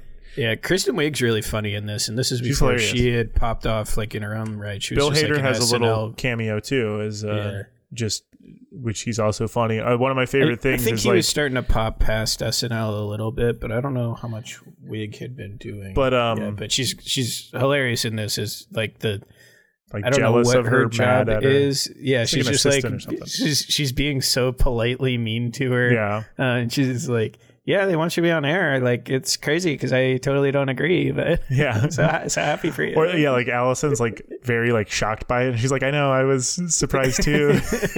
Uh, it's- but no, uh. Bill Bill Hader in his scene is super funny because it's like after she finds out or is like realizing she's pregnant and like I think she's like throwing up in a thing or or in a the trash can or something, and you can just hear him off screen talking on the phone to somebody. He's like, "No, Allison's here right now. I think she's pregnant. What's her face look like? Like she just realized she's pregnant." yeah. yeah, it's a pretty funny scene. Yeah, he's the Um, editing guy. He's basically yeah. you. Um, yeah, in in the scene, she had just come from producing uh, Ryan Seacrest's show. Um, I remember how big Ryan Seacrest was in 2007, and I remember thinking it was like crazy that they got him to do this. Mhm. And now that type of cameo seems like exactly what everyone would do, and it Yeah, seems like it would be Very be normal cameo. it would it would be big for Ryan Seacrest to land a role like this now. Um, I don't know. I don't know what he's really up to. Is He's American got- Idol he's- still on? He took over for, uh, for a string of people replacing in Regis and Kelly. It's Ryan and Kelly show. In the Oh yeah. now. So yeah, he's still big, I guess. Then yeah. No, he's huge. Um, American Idol also still a show on television. Um, and but and this that one he night, needs a cookie. that night That's they uh, they go out to celebrate to a club. Um, Their their outfits that they talk about how hot they are, how they know if they they look good because so they very get right in. early two thousands outfits. Yeah, these are these are bad outfits. They're just wearing like Gap, not quite old Navy tier, but like Gap tier, just like shitty tank tops over jeans, and they're Mhm. like, I guess we're looking good. Yeah, like, Uh, yeah. I think Leslie Mann's Debbie like makes a comment. It's just like I always know can tell how hot I'm looking is if I get like right into the club and they like you know get in immediately. Uh, but Allison runs into Ben's character uh, when he helps her get a beer. and They the- can't get any drinks. He and the boys are sitting there making fun of Martin Starr's wearing a tank top to the club. Yeah, Um, Oh, like a tank top and basketball shorts. uh, they're hanging out like we would hang out uh, in that they're in the club drinking beers and talking about how they they just rewatched Munich. Yeah, Uh, really funny. It's so funny how excited they are about Munich. Have you seen Munich? I've never seen Munich. No, It's it's a movie about like this special Israeli like kill squad who like was tasked with um uh killing all of the terrorists who had killed uh Israelis at the um the Munich Olympics okay. and the movie's like a somber critique of both like anti-Semitic worldview. yeah. I knew it was a and serious movie. Yeah, and Israel's politics and stuff. So these guys like getting all like they're talking about it like it's a Steven Seagal movie or something. Like, yeah, in Munich, fucking Eric Bana. Suddenly the Jews are the one taking it to you. That's not how this movie goes at all. It's a really funny scene with the context of Munich, but uh yeah, they're hanging out exactly like we would. But yeah, go ahead. D- explain how they met. I just wanted Yeah. to touch on Spielberg's Munich for They're, a second. Ben's having trouble getting beers at the bar. Uh, again, very funny that they're at a club and just ordering basically bottles of Bud Light. Uh, so Allison rolls up They're drinking Coronas throughout this movie. Corona definitely paid to be in this. You see some Modelo's at some point owned by the same company. Definitely, definitely Corona movie. Uh, But yes, Allison shows up. He basically Ben finally just gets frustrated and just reaches over and grabs two beers, uh, which then horrible guy, horrible, horrible guy. You're not allowed to do this. He just keeps yelling at the bartender to help them while the he's doing something. He's truly busy, and he's like, "Oh, he just doesn't want to Oh, come it's down to the bar." People are I- people are nuts I to butts hate- at this bar. I hate these two characters so much in this moment. I can't even tell you. Uh, Dan was a former bartender, if you can't tell. Uh, but she takes him to Debbie. Uh, ben returns to his friends and is like, "Damn, I, I missed my chance. I, she was so super hot. I missed my chance." Uh, so Jason Segel is like, "All right, well." Let's no time like the present. Let's get over there. Uh, this is and in this scene we establish uh, a very funny running joke where Jason Segel just very aggressively hits on Debbie, but like Yeah. not like in a creepy way. He's just like Well, like in a creepy So way, but in a funny, in a funny, creepy way. I guess yeah. ag- aggressive isn't the right word. He's just like very uh, forward with his flirtations. Uh, yeah, he he hits her with uh he's hitting on her. Uh Allison says she's married. He says, That's a shame. You're beautiful. yeah. Uh and just keeps hitting her with lines like that. And like Alice, Allison says, uh, she has, she's got two kids, and he, he just like without breaking eye contact with Debbie is just like, I love kids, just like really laying it on thick. And I think at that point, Ben's like, if you think that's gonna stop him from hitting on her, you are very wrong. Um, but this is how they meet. Uh, Debbie's like, I got to get home. I got to check on you know the kids yeah, some, and stuff. something happened with this The sitter. Paula, something they ate the kid ate a fucking bumblebee or something. I, don't, Yeah. I forget what happens. Well, you know, something go. kids do, eating bugs. Uh, so she's got to leave. Jason Segel also takes this as a moment to be like, all right, I'm going to leave my boy alone. Uh, Allison decides to stay there. We see them dancing the whole time, uh, and get having fun. It's when we get the does- funny he- line about him doing the dice move too much. Yeah, it's the only move he's got. Uh, that's Uh, but they go home. They're gonna have sex. I think it's super funny because like Allison lives in like the pool house at uh, Debbie and uh, Paul Rudd's house, Pete, and uh, when they're walking through it, I, uh, Seth Rogen Ben basically just yells "big yard" as they're just like walking through the yard. Very funny. Yeah, Uh, he was like, "We should go swimming right now." She's like, "You got to be quiet." Uh, the B 52's Rock Lobster is playing during this sequence of them being drunk uh, and like fully having sex. Uh, a important part of the movie is uh, he's trying to put it in her. She asks if he has a condom. He says, "Yeah." Uh, I can't get it on right away. I don't know why movies always make a big deal. It's really easy to put it's- on a condom. yeah, it's not hard. I don't like doing it, but it's, it's not easy. hard to do. Um, but uh, she says, uh, "Just do it already." He thinks that means uh, don't worry about the condom. Uh, so he has sex without the condom. Uh, she wakes up the next morning to uh, his fat butt uh, fully illuminated. It's like, why the fuck are you up? We should go back to sleep for a long Yeah. time. She's like, no, I gotta go to work. Um, So they go They- have breakfast. Uh, he this this isn't the breakfast. Yeah, This no, they isn't have the- breakfast. Oh no, they oh they don't have breakfast with the family. Um, this I'm sorry, I thought you were talking about the. No. the I love breakfast. Breakfast with the family scene. Um, No, that's when they're trying. but they they're they, first trying they to do see work. they do see Paul Rudd uh, uh, and the babies uh, leaving for school. Uh, he looks at them, gives gives her like makes some jokes and stuff, and uh, tells the baby, "Don't ever do it." They did. She says, "I'm gonna do it." Yeah. it's very very funny. Um, but yeah, they get, they go to breakfast at like a diner or something. Uh, she says she's gonna go interview. He doesn't remember anything from last night. She realizes they're not a match at all. Uh, she says she's got her first on-air interview. Uh, she's interviewing Matthew Fox from Lost. Uh, Seth Rogen correctly says, "You know what's interesting about that guy? Fucking nothing." And she's like, "What? Don't say that." Um, Yeah, and she's like, uh, I think people are going to really be interested in what he has to say. It's like you're so wrong. absolutely not. I'm He a big fan of Racer, Lost, though. and he's he's not interesting. He's in Speed Racer, Um, one of my favorite movies. We cut to eight Um, weeks later, basically right after this, and she's got morning sickness on set. She's like trying to hold herself back from throwing up on James Franco. Uh, then you get the Bill Hader scene. She's realizing uh, in that moment uh, that she is pregnant because I think Bill Hader says like maybe you're pregnant. She's like you got to have sex to be pregnant, and then realizes. Uh, you get a scene with like her and her sister Debbie talking about how he doesn't have a phone. She has to email him at his porno website. yeah, yeah. First, they're doing the um the pregnancy tests. There's a funny oh, part yeah. where little um, montage. uh, uh, Leslie Mann's like, these can't possibly all be positive. I'll just take one. And we hear her just blasting piss. Yeah. sound, sounds like Paul she's Rudd comes chicken. in to see her peeing and like immediately leaves. No, he like hides behind the door and like looks as if he's being naughty. Maybe he is. Yeah, he's a little piss Uh, but yeah, she Um, she picks up one so of she, like, Allison's. gets super mad that she's pregnant. yeah, starts to freak the fuck out. She's like, "Oh my god, that would be so bad." Um, so Um, yeah, they they email him through fleshofthestars.com. Uh, they're on the website. They see that it says "coming soon." Uh, Leslie Mann points out they spelled "coming" wrong, and then just goes, "Oh, that's gross." Um, it Yeah, it's like our cut- like our new segment, coming attractions. True. Um, we cut to uh, them hanging out, uh, uh, smoking gas mask bongs, and uh, Rogen just doing a gas mask bong and doing the Rogen laugh a lot.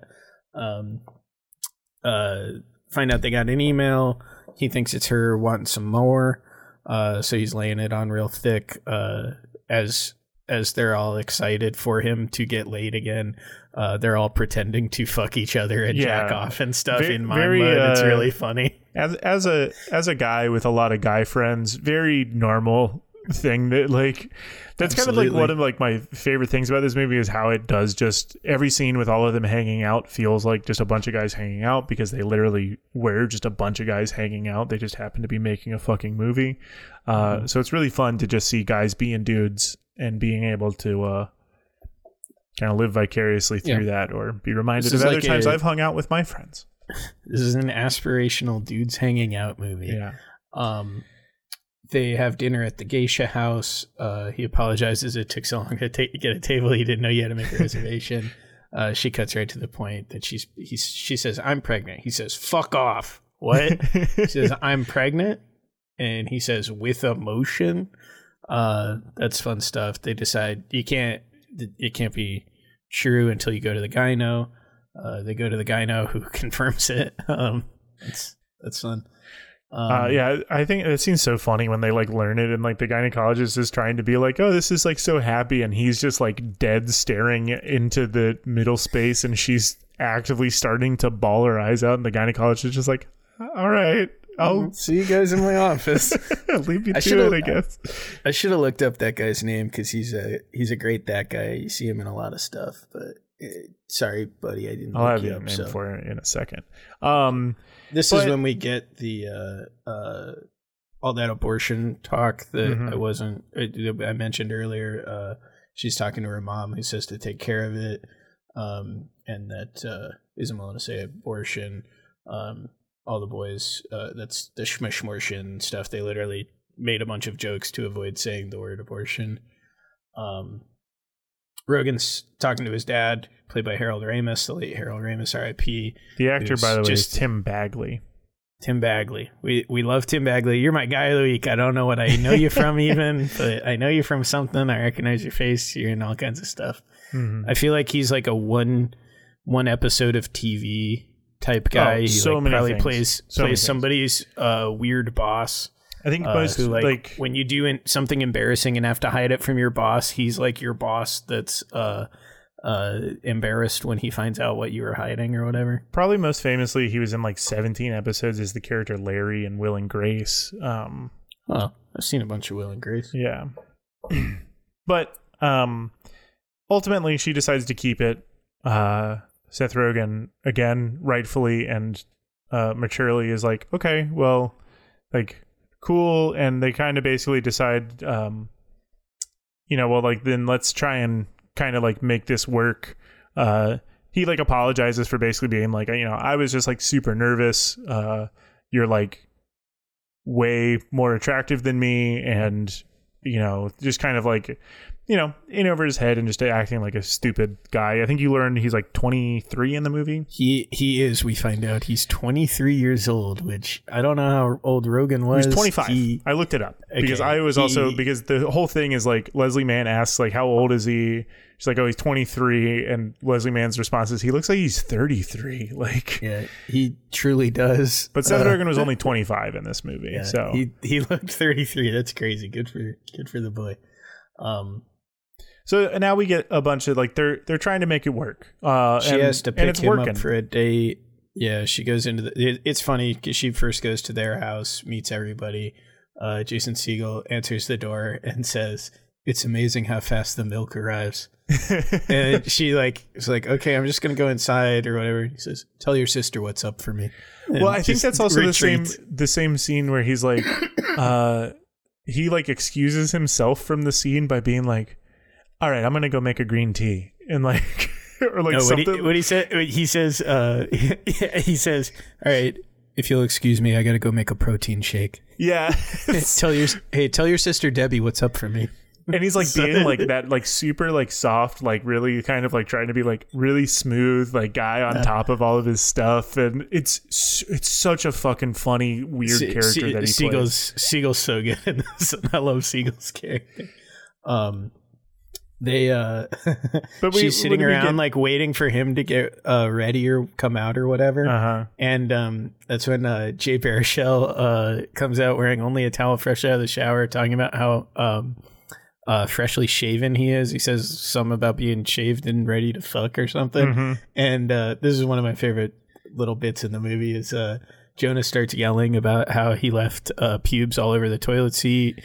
And how uh, his last shit came out looking like Elmo, or I forget if he says Elmo, but it's something, some stuffed animal. But uh, uh, Jay immediately is like trying to cover himself up Yeah. and says, "You are you're embarrassing me in company." And Jonah Hill screams way too loud, "You embarrass yourself!" and I I remember thinking this joke. I mean, this joke fucking killed for me in 2007. I thought it was so fucking super funny. Just another uh another just instance of just like feeling like uh super fucking natural dialogue of just I'm sure they took so many fucking lines of Mhm. just them yelling at each other. take the best takes, yeah. Um, but their their date goes well. Uh, he ends up staying at her house. Uh, I think they have sex again. Uh, we never. Well, really- he he like it's clear that he thought they were going to and she's like can we not can like can we please just like try to like get to know each other. And it's the like first time we see like him again like he's showing these like hints of levels of maturity where he's just like i'm just like i don't know what basically you know he, he admits he's like super in over his head. He doesn't know what what to do. And she's like i don't either. And that's kind of like a big like coming together moment for the two of them. At some point he says uh, it would just help me if you just told me any one thing Like one thing. do. yeah. Um but uh so he ends up staying over i forget exactly how that works out but uh he's up the they're up the next morning having breakfast with the family. This is when we get the uh, Leslie Mann's trying to say he came over for breakfast. He came over from his house to our house because he likes breakfast so much. And uh, uh, the older daughter Maude is just like eating bacon funnily, like Yeah. knowing something's up. And the baby just says, "I love breakfast," and uh, he immediately uh, spills the beans that Allison's pregnant. Um, Something he does, uh, much to Allison's chagrin, several different times in the movie. Yeah. Is just like he's very upfront about it, and she's still kind of figuring out whether or not she's embarrassed by it. She also doesn't want to like tell her job, which becomes like a a thing. Yeah, uh, Maude Apatow in a, a great little kid scene uh, explains what she thinks pregnant is, which is the start comes and it drops its egg in your head and it goes into your butt, and then you got to press a button and your butt falls off, and you've got to di- dig in your butt, and then you find a little baby. And Leslie Mann says that's exactly right. yeah. uh, it, and your butt falls off, and you've got to dig in your butt was another one that really got me when in my younger years. I thought it was hilarious. I still got to do because I'm laughing saying it. Um, we see him playing fetch with the kids in the backyard, but he's trying. That's when we find out he's 23. Um, for We a while now, get, they're like a going to look montage for of them going to look for gynecologists. That's when Yeah. we get introduced to Ken Jeong for the first time uh, ever. Just absolutely rocket strapped from that point forward.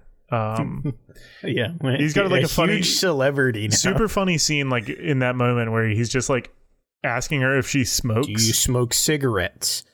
Do you smoke cigarettes? he's like super insistent. Like he's just like, I know when's the last do. time you had a little puffy puff? He Yeah. says.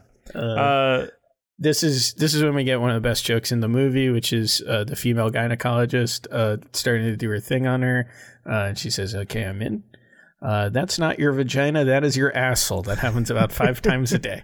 Um, I forget who that actress is. Is I'll that have you in uh, a is second. that my girl from Mad TV? Uh, yeah, she is from Mad TV. It is right. Mhm. Um, Her name is Mo Which- Collins. Mo Collins. That's it.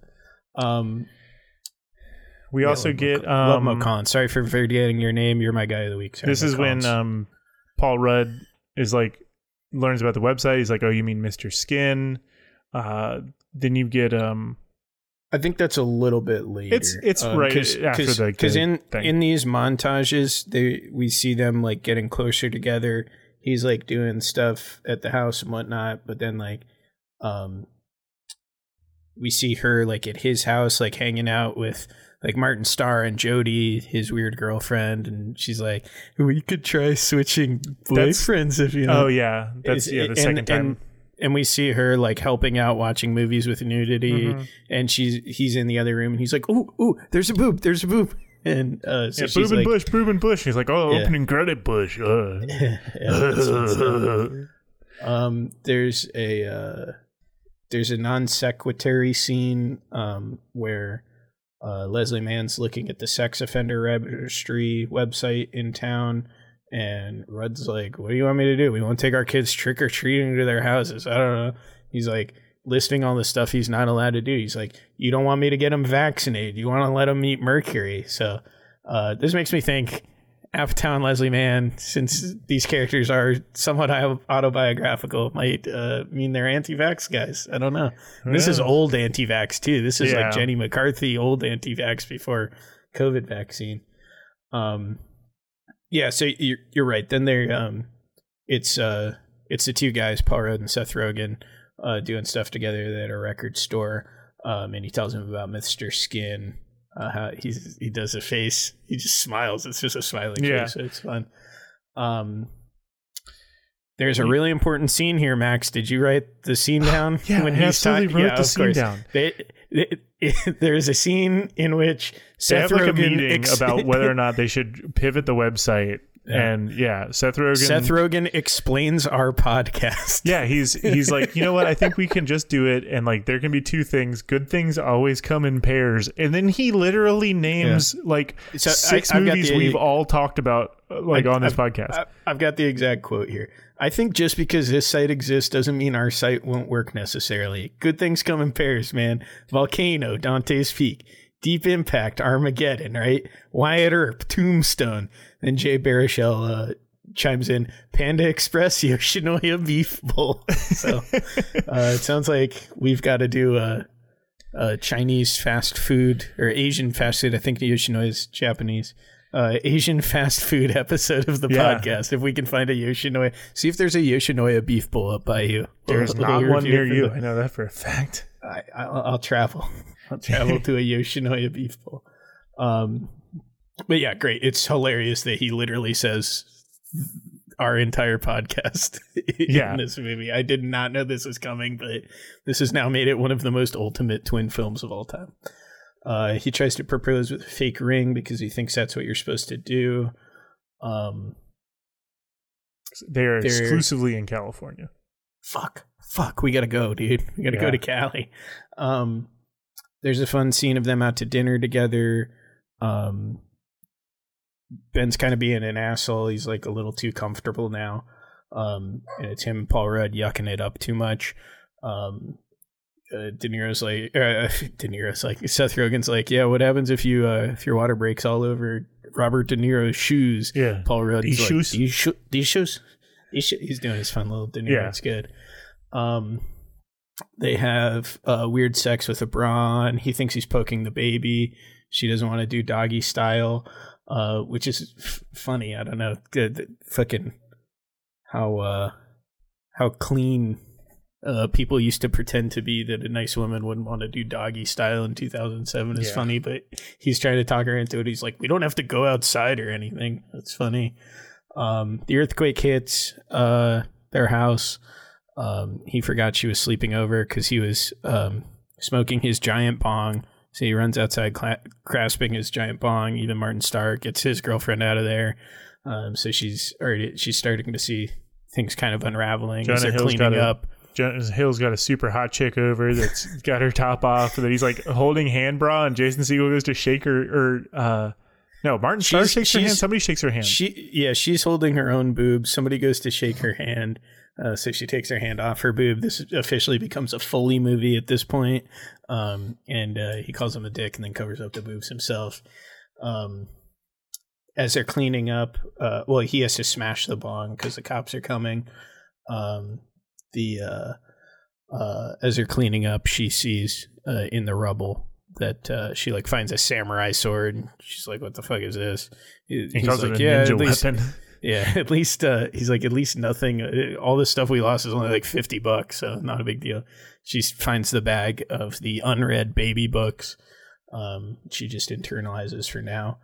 Um, they're having another meal um, with uh, Leslie Mann and uh, Paul Rudd.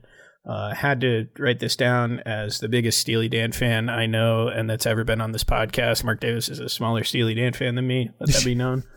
Um, Paul Rudd says, I'm just saying, he's just going off about his dumb work shit. He says, I'm just saying the music industry is different now. You can't, Steely Dan would never have a chance. Rogen says, well, maybe it's because Steely Dan gargles my balls. That's a Reddit joke. It's stupid. Uh, he says, they're incredible. They really aren't good, man. He says, old Steely Dan. Uh, Rogen says, if I ever listen to Steely Dan, I want you to slice my head off with an Al Jarreau LP. Uh, that's such a specific joke, but everyone laughs at it, uh, which is insane. But uh, Steely Dan rules. Fuck Seth Rogen. uh, fuck Paul Rudd too, because old Steely Dan is not the best Steely Dan. I'm a Gaucho guy, dude. Ga- Aja and a Gaucho, my two favorite albums in the later of the run. Like, can't buy me a Thrills to fucking Pop album, dude. It's still good, but. Huh, I just had to cover this. We we don't talk Steel.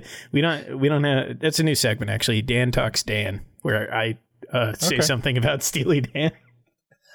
Um.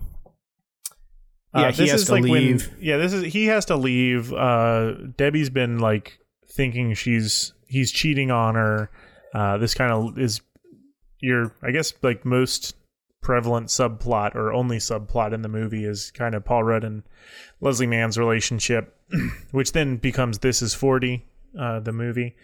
Um, and so they like go to follow him to this address where he's at, and uh, she thinks he's gonna she's gonna come in on him cheating with another lady and uh, he's just having a fantasy baseball draft uh, with Paul Feig, a guy I He got fucking hate. he got Matsui. yeah, I got Matsui. uh, which this like just culminates, and he's like, uh, you know, I just uh, sometimes I want to go do stuff by myself and on my own, uh, ignoring the fact that she all, that she rightfully states also probably wants to go do stuff on her own, away from the kids and him, and Yeah, she saw Spider Man three without her. She she's crying tearfully. Says, "I like Spider Man." It's very very funny line. I Uh, think. but this basically just all culminates in uh, both Ben and Pete, Paul Rudd and uh, Seth Rogen being on the outs with their ladies, and when they go to Vegas and do mushrooms, one of my favorite sequences in the whole movie. When- yeah, when they go to his house to pick him up, everybody's got pink eye. Um, that's funny. Like Yeah, to go on the, whole Vegas fart- trip, everybody's got pink eye. on the pillow. Yeah, they're fart fighting. It's real. The best part is uh, Martin Starr shows up and his eyes are redder than anybody's, and they're like, "Holy shit, how much pink eye did you get?" He's like, "Oh, no pink eye for me. It's really high. I'm just really high." Uh, that's that's fun stuff. But yeah, they're they're at Vegas. You want to talk about Vegas? Uh, yeah. So they they're driving to Vegas. They're kind of having just like a boy boy bonding moment. Um, it ultimately all culminates in kind of them or uh, Seth Rogen deciding he's got to get his life together and step up. Uh, but they go. uh, they see Cirque du Soleil. scene- Oh, you're not there yet. uh, have a really wild time at Cirque du Soleil, high on mushrooms. Then, yeah, the best part about it is they're back at the hotel, and Paul Rudd has brought every single an individual chair from every single room into their bedroom, and is just amazed by how many different types of chairs there are in their hotel room, and is just Sitting on a tall one, systematically sitting in all of them. He's sitting on the tall one. He's mm-hmm. like, I'm I'm like really high up right now. I'm like really high up. And then he sits on the little one. He's like, Seth Rogen's like, I don't like you on that chair, man. It's it, or, or he's saying that the small chair is mocking him. He's like, it's Yeah. being very droll. um, that's fun. This is interspersed with um, uh, Leslie Mann and Katherine Heigl going back to the club. Uh, they can't get in. Craig Robinson's uh, hilarious as the door guy. He's Mhm. iconic. He's like, he's. it's a great scene where you can't let him in. Yeah. He originally tells him it's because you're old as shit. She's pregnant. What do you, I can't have a bunch of pregnant bitches up in the club. You shouldn't even be here with you. you. Your old ass shouldn't let her even be here. And she just screams in his face, "You're a doorman." She calls him the F slur. Mhm. Yikes! Uh, she says, "You're just a doorman, doorman." She just keeps yelling "doorman" in his face. Uh, he pulls her to the side and uh, he's like, "I fucking hate this job. I hate, I hate deciding who gets in. I can't sleep at night. I can't eat." He's like, "I would fuck the shit out of you." With your old ass, but you can't be having these pregnant bitches up in the club. You're, Yeah. she's, he's like, you're not hot for the world. You're just way too. Uh, you're not old for the world. You're just way too old to be up in this club. Um, that's that's a Yeah, the exact line is, "I can't let you in because you're old as fuck for this club. You know, not for the earth." yeah, Uh, yeah. He says I would tear that ass up. Um, yeah, that's fun stuff. Uh, it's one of the kids' birthdays. He goes there um to try to apologize, get back with him, but she rejects him. Um, he yells at Paul Rudd because he thinks it's his fault for giving him the idea. And, uh, he says, "I just walked into a wood chipper or something." Uh, after he yells at Paul Rudd and walks out, there's the most insane editing I've ever seen, where it just lingers on Paul Rudd's face, and then the camera cuts to behind him as he walks out with the cake. It's such a weird fucking cut. I was Mhm. like, I like it, anyway, that's not the point of this. The editing's not the point of this movie, I guess. Sorry. Um, so her water breaks. Um, it, it, well, he's been, I talked about in the synopsis, he's like getting more responsible. He moves out on his own. Uh, he's reading the baby books. He's calling it an early night when everybody's going to hang out. Um, and her water breaks. Uh, she calls him, come help out. Um, they can't get a hold of their doctor. Um, their doctor, the, the doctor they wanted, they picked is Loudon Wainwright the third. He's been in some movies and stuff, but he sings that song that plays over the credits. It's like, "That's my daughter in the water." Where he's just doing like a fake Bob Dylan thing. Um. Anyway, uh, the doctor that they call was uh maybe he was my guy of the week. I didn't even look up his name though, but he's the guy who looks like Jim Rash and he plays the fake dean uh on Community Yeah. for that episode where they have like a fake evil dean or where everybody had doppelgangers or I forget what happened in it, but um yeah, so he's not the guy they want. They like yell at him or whatever.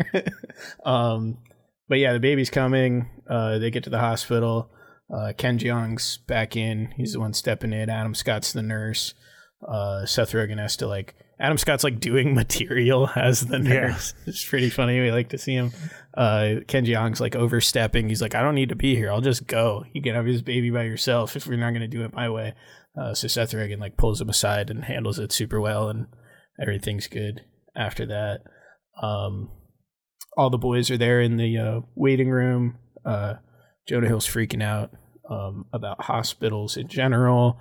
Um, Jay Baruchel's like just excited they're gonna have another homie. Are those cats fucking? No, they're just Oh. they're like fighting. Oh, okay. Was that Flapjack? Yeah. Okay. And we can't we can't do a kitty corner right now. It's a good new segment title though. Um. Yeah. What else? The That's basically it, man. Oh, he, he he has to tell off Leslie as well for trying to step in. He's like, "No, this is my area. You your area's out there. You go to your area." He's he like fully takes care of it. He tells her to fuck off. yeah. Uh, she's like shocked that this happened, but she's like, "He stood up to me. I think I actually like him." Um, so she's come back around. Uh, the way he conducts himself here, and the fact that he did in fact read the baby books makes Allison come around to him too. Uh, comically, um, they uh, uh, Jay like hears screaming and uh, decides to go in. He goes in um, when uh, she is crowning, uh, and uh, we and he see uh, uh, the child's head coming out of her, uh, which is Uh, there's Yeah, actually kind of yeah, like fun a, a funny thing and something that lead, led to a casting deal is Apatow wanted to use actual footage of a birth, but uh, was stopped because even the newborn baby would have needed a work permit. Uh, so, so they were unable to, and um, I this like I, am not sure exactly like how it like happened, but it basically led to a hang up that uh, removed Anne Hathaway was supposed to be playing the yeah, Allison Anne character. Hathaway was going to be here, but disagreed with this birth scene. Apparently, Yeah. So so stepped aside, which I saw. Yeah, she uh she didn't want her vagina to be seen. Guess Um, not. Yeah, so. I, I was reading that same uh like production uh little segment there, and uh they had uh, Jennifer Love Hewitt and Kate Bosworth also auditioned, and uh, they were gonna maybe go with um Christina Aguilera as well. That would have um, been a mistake, I think. yeah, yeah, very, very much so. Um, I like her, but I don't think she she doesn't strike me as somebody being able to make a comedic acting turn. Hmm But uh, yeah, the baby arrives. Everything's nice. Um, him, he's uh, driving home embarrassingly slowly. Other people are honking at him and stuff. And uh, she says uh, she hopes his apartment has enough room for uh, her and their newborn baby girl. And uh, seemingly they uh, move on with their lives Live happily, happily, ever together. after. Mhm. I don't. I, Um, I haven't seen This Is Forty. Is there any sort of like follow up with those characters at all, like within No, the movie? No, neither of them are in it. Um, I knew they were neither it's- in it, but like I didn't know if there was any mention It's- of Allison and Ben or. It's even supposed to be a spin-off, not a direct sequel. I think they might like change their names even, where it's like spiritually the same characters, but Oh, they're okay. slightly different. Um, I saw it once when I was really hungover and I didn't like it. Then I went to Chipotle and ate Chipotle and threw up in the bathroom. Um, I was like really Okay. hungover. I like uh, this was back in the days when I still partied. um, but uh, I do not remember liking it. The hangover might have had something to do with it, but uh, The who movie? knows? Is it because the Hangover was just too good? You like have never been able to look at comedies the same ever since. I mean, The Hangover is really good. It if they funny. had never made another one, it would be like a perfect movie. Ah, the, the sequels just absolutely shit all over the legacy of that movie. Yeah, yeah, yeah. Fucking Obama asks uh, Zach Galifianakis about that in Between Two Ferns. It's great stuff. Yeah, I liked the Between Two Between Two Ferns movie a lot. Oh, it's great, dude. The fucking uh, Tim Kopakis joke. Uh, uh, how does it feel to be the last black president? Is so fucking good. Uh, directed by Um, Scott Aukerman of Comedy Bang Bang. hmm All our comedy guys, dude. Mm-hmm. Um, but yeah, uh, knocked up. Uh, I mean, not a perfect movie by any No. stretch. Uh, a little more than I need of the tender It's a little long. birth family stuff. Yeah, it's definitely long. This movie's like 220 or something like that. And yeah, give, give me in and out on these. This isn't high enough concept comedy for me to No. be in it that long. No, And- it, it could have easily been 145 and been real nice, real nice length for that movie. Yeah. I've uh, I've voiced my concern even recently. I think about these style comedies uh, that did it for super cheap, made a bunch of money, that uh, really killed a lot of our uh, mid-budget good comedies um, for just for good, and it sucks. But um, I like Knocked Up. There's jokes I like. There's jokes I still laugh at a lot, and even stuff I still quote that Yeah. I don't even think I realize I'm quoting this anymore. Yeah. But me and Kool Aid have just been saying it for forever. Like I want to listen to Green Day. Um, yeah, I don't know. Pretty good movie. Gino's Good pretty movie. good. These movies, like these movies really aren't that much alike. Not really. no. Um, the- I mean, just the aspect of being an adult versus being a high school kid with an unwanted pregnancy makes them uh, plenty different, but uh, both fun comedies about a similar subject in a good enough way. Yeah, I agree. Um, Dan, do do we gonna tell the people what we're watching next week, or you want to leave? Yeah, it? we'll be we'll be watching. Uh, we're opening up the doubled vault. Mhm. Uh, movies we've previously been quoted as saying we will never watch for the podcast. Yep. We're gonna be watching Avatar because uh, uh, on this on one week from today, uh, the Thursday that this comes out, I will be seeing Avatar Two: The Way of Water in theaters. Uh, episode will come out the same day. Um, and we are pairing that uh, rather loosely with a Gerard Butler movie called Gamer, Yeah. in which some sort of video game where you enter people's bodies and kill each other. I don't really know, um, but both of them are entering a body to do something movie, so that'll be fun. It, it's a situation where Gamer was on there with a different movie. I think a um It's called Surrogates, Surrogates. Bruce Willis movie. Yeah, Bruce Willis. Um, but you know, we're trying to w- ride the Avatar train, even though we swore we would never watch it. Um, We which was a long running thing with this podcast. We've talked for years about how we would never watch Avatar. Um, but here we are. But uh, that'll do it for this week's episode. Thank you so much for uh, listening. It's been doubled feature. Uh, you can follow us on Twitter and Instagram. Uh, just search for doubled feature. You can send an email to doubledfeaturepodcast at gmail.com uh, with any sort of uh, fan mail, or maybe you got a Klutz's correction. Maybe you have a field fact of your own that you want me to read on air. Uh, send it in. Could be about a field. It could be just like Let's keep it something to about a crop specifically. Todd Field facts until I run out of sentences to read from his Wikipedia page. All right, everybody. Um, You don't have to. then we'll start. Maybe we'll start branching it out. But let like let's let that comedy happen on Mrs. its, Fields on its own. cookies. Yeah. Uh, thank you, Ryan at Ryan Laser for uh, our theme music, and Sam at Hero Institute for our uh, logo. You can follow them uh, or follow Sam on Twitter at Hero Institute. I think I already said that. Uh, he makes a webcomic called Life of Stepdad. You can read it on his Twitter. We also do a webcomic together called Nerds Day. Uh, uh, you can follow Dan and I on social media. You got me, oh, all the discourse about the field facts got me really flustered on this one. Dan is at Danny Jankum on Twitter and Letterboxd. I am at Mac underscore dead. We post about all kinds of different stuff, and you can read our Letterboxd reviews before uh, we talk about them on what you've been watching. Uh, please rate, subscribe, review the podcast, five stars uh, where you can. Um, it helps us out to grow the audience and get to more people uh, so that we can get more Klutz's corrections and field facts sent to our uh, email, which is doubledfeaturepodcast at gmail.com. Danny, got any last words for the folks? Yeah, Max. Um, usually we're played off with that incredible song by our friend Ryan, uh, the double teacher, double feature theme. Um, but copyright strikes be damned. I think I speak for the whole audience when I say I want to hear Green Day. Uh, so I will be playing us off as follows. I walk all the road on the one I ever known. Don't know where it goes, but it's home with me, and I walk on my shadow only oh no that's not the part yet. Um the shadow comes later so i'll just take that again from the top. I hope you stop recording by now because i'm going to.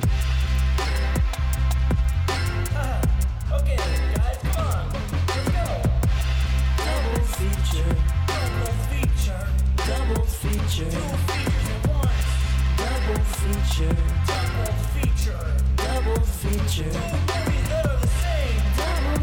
feature. They're like the same thing. Double feature. But they're really not the same thing. Double feature. Double feature. Double feature. We used to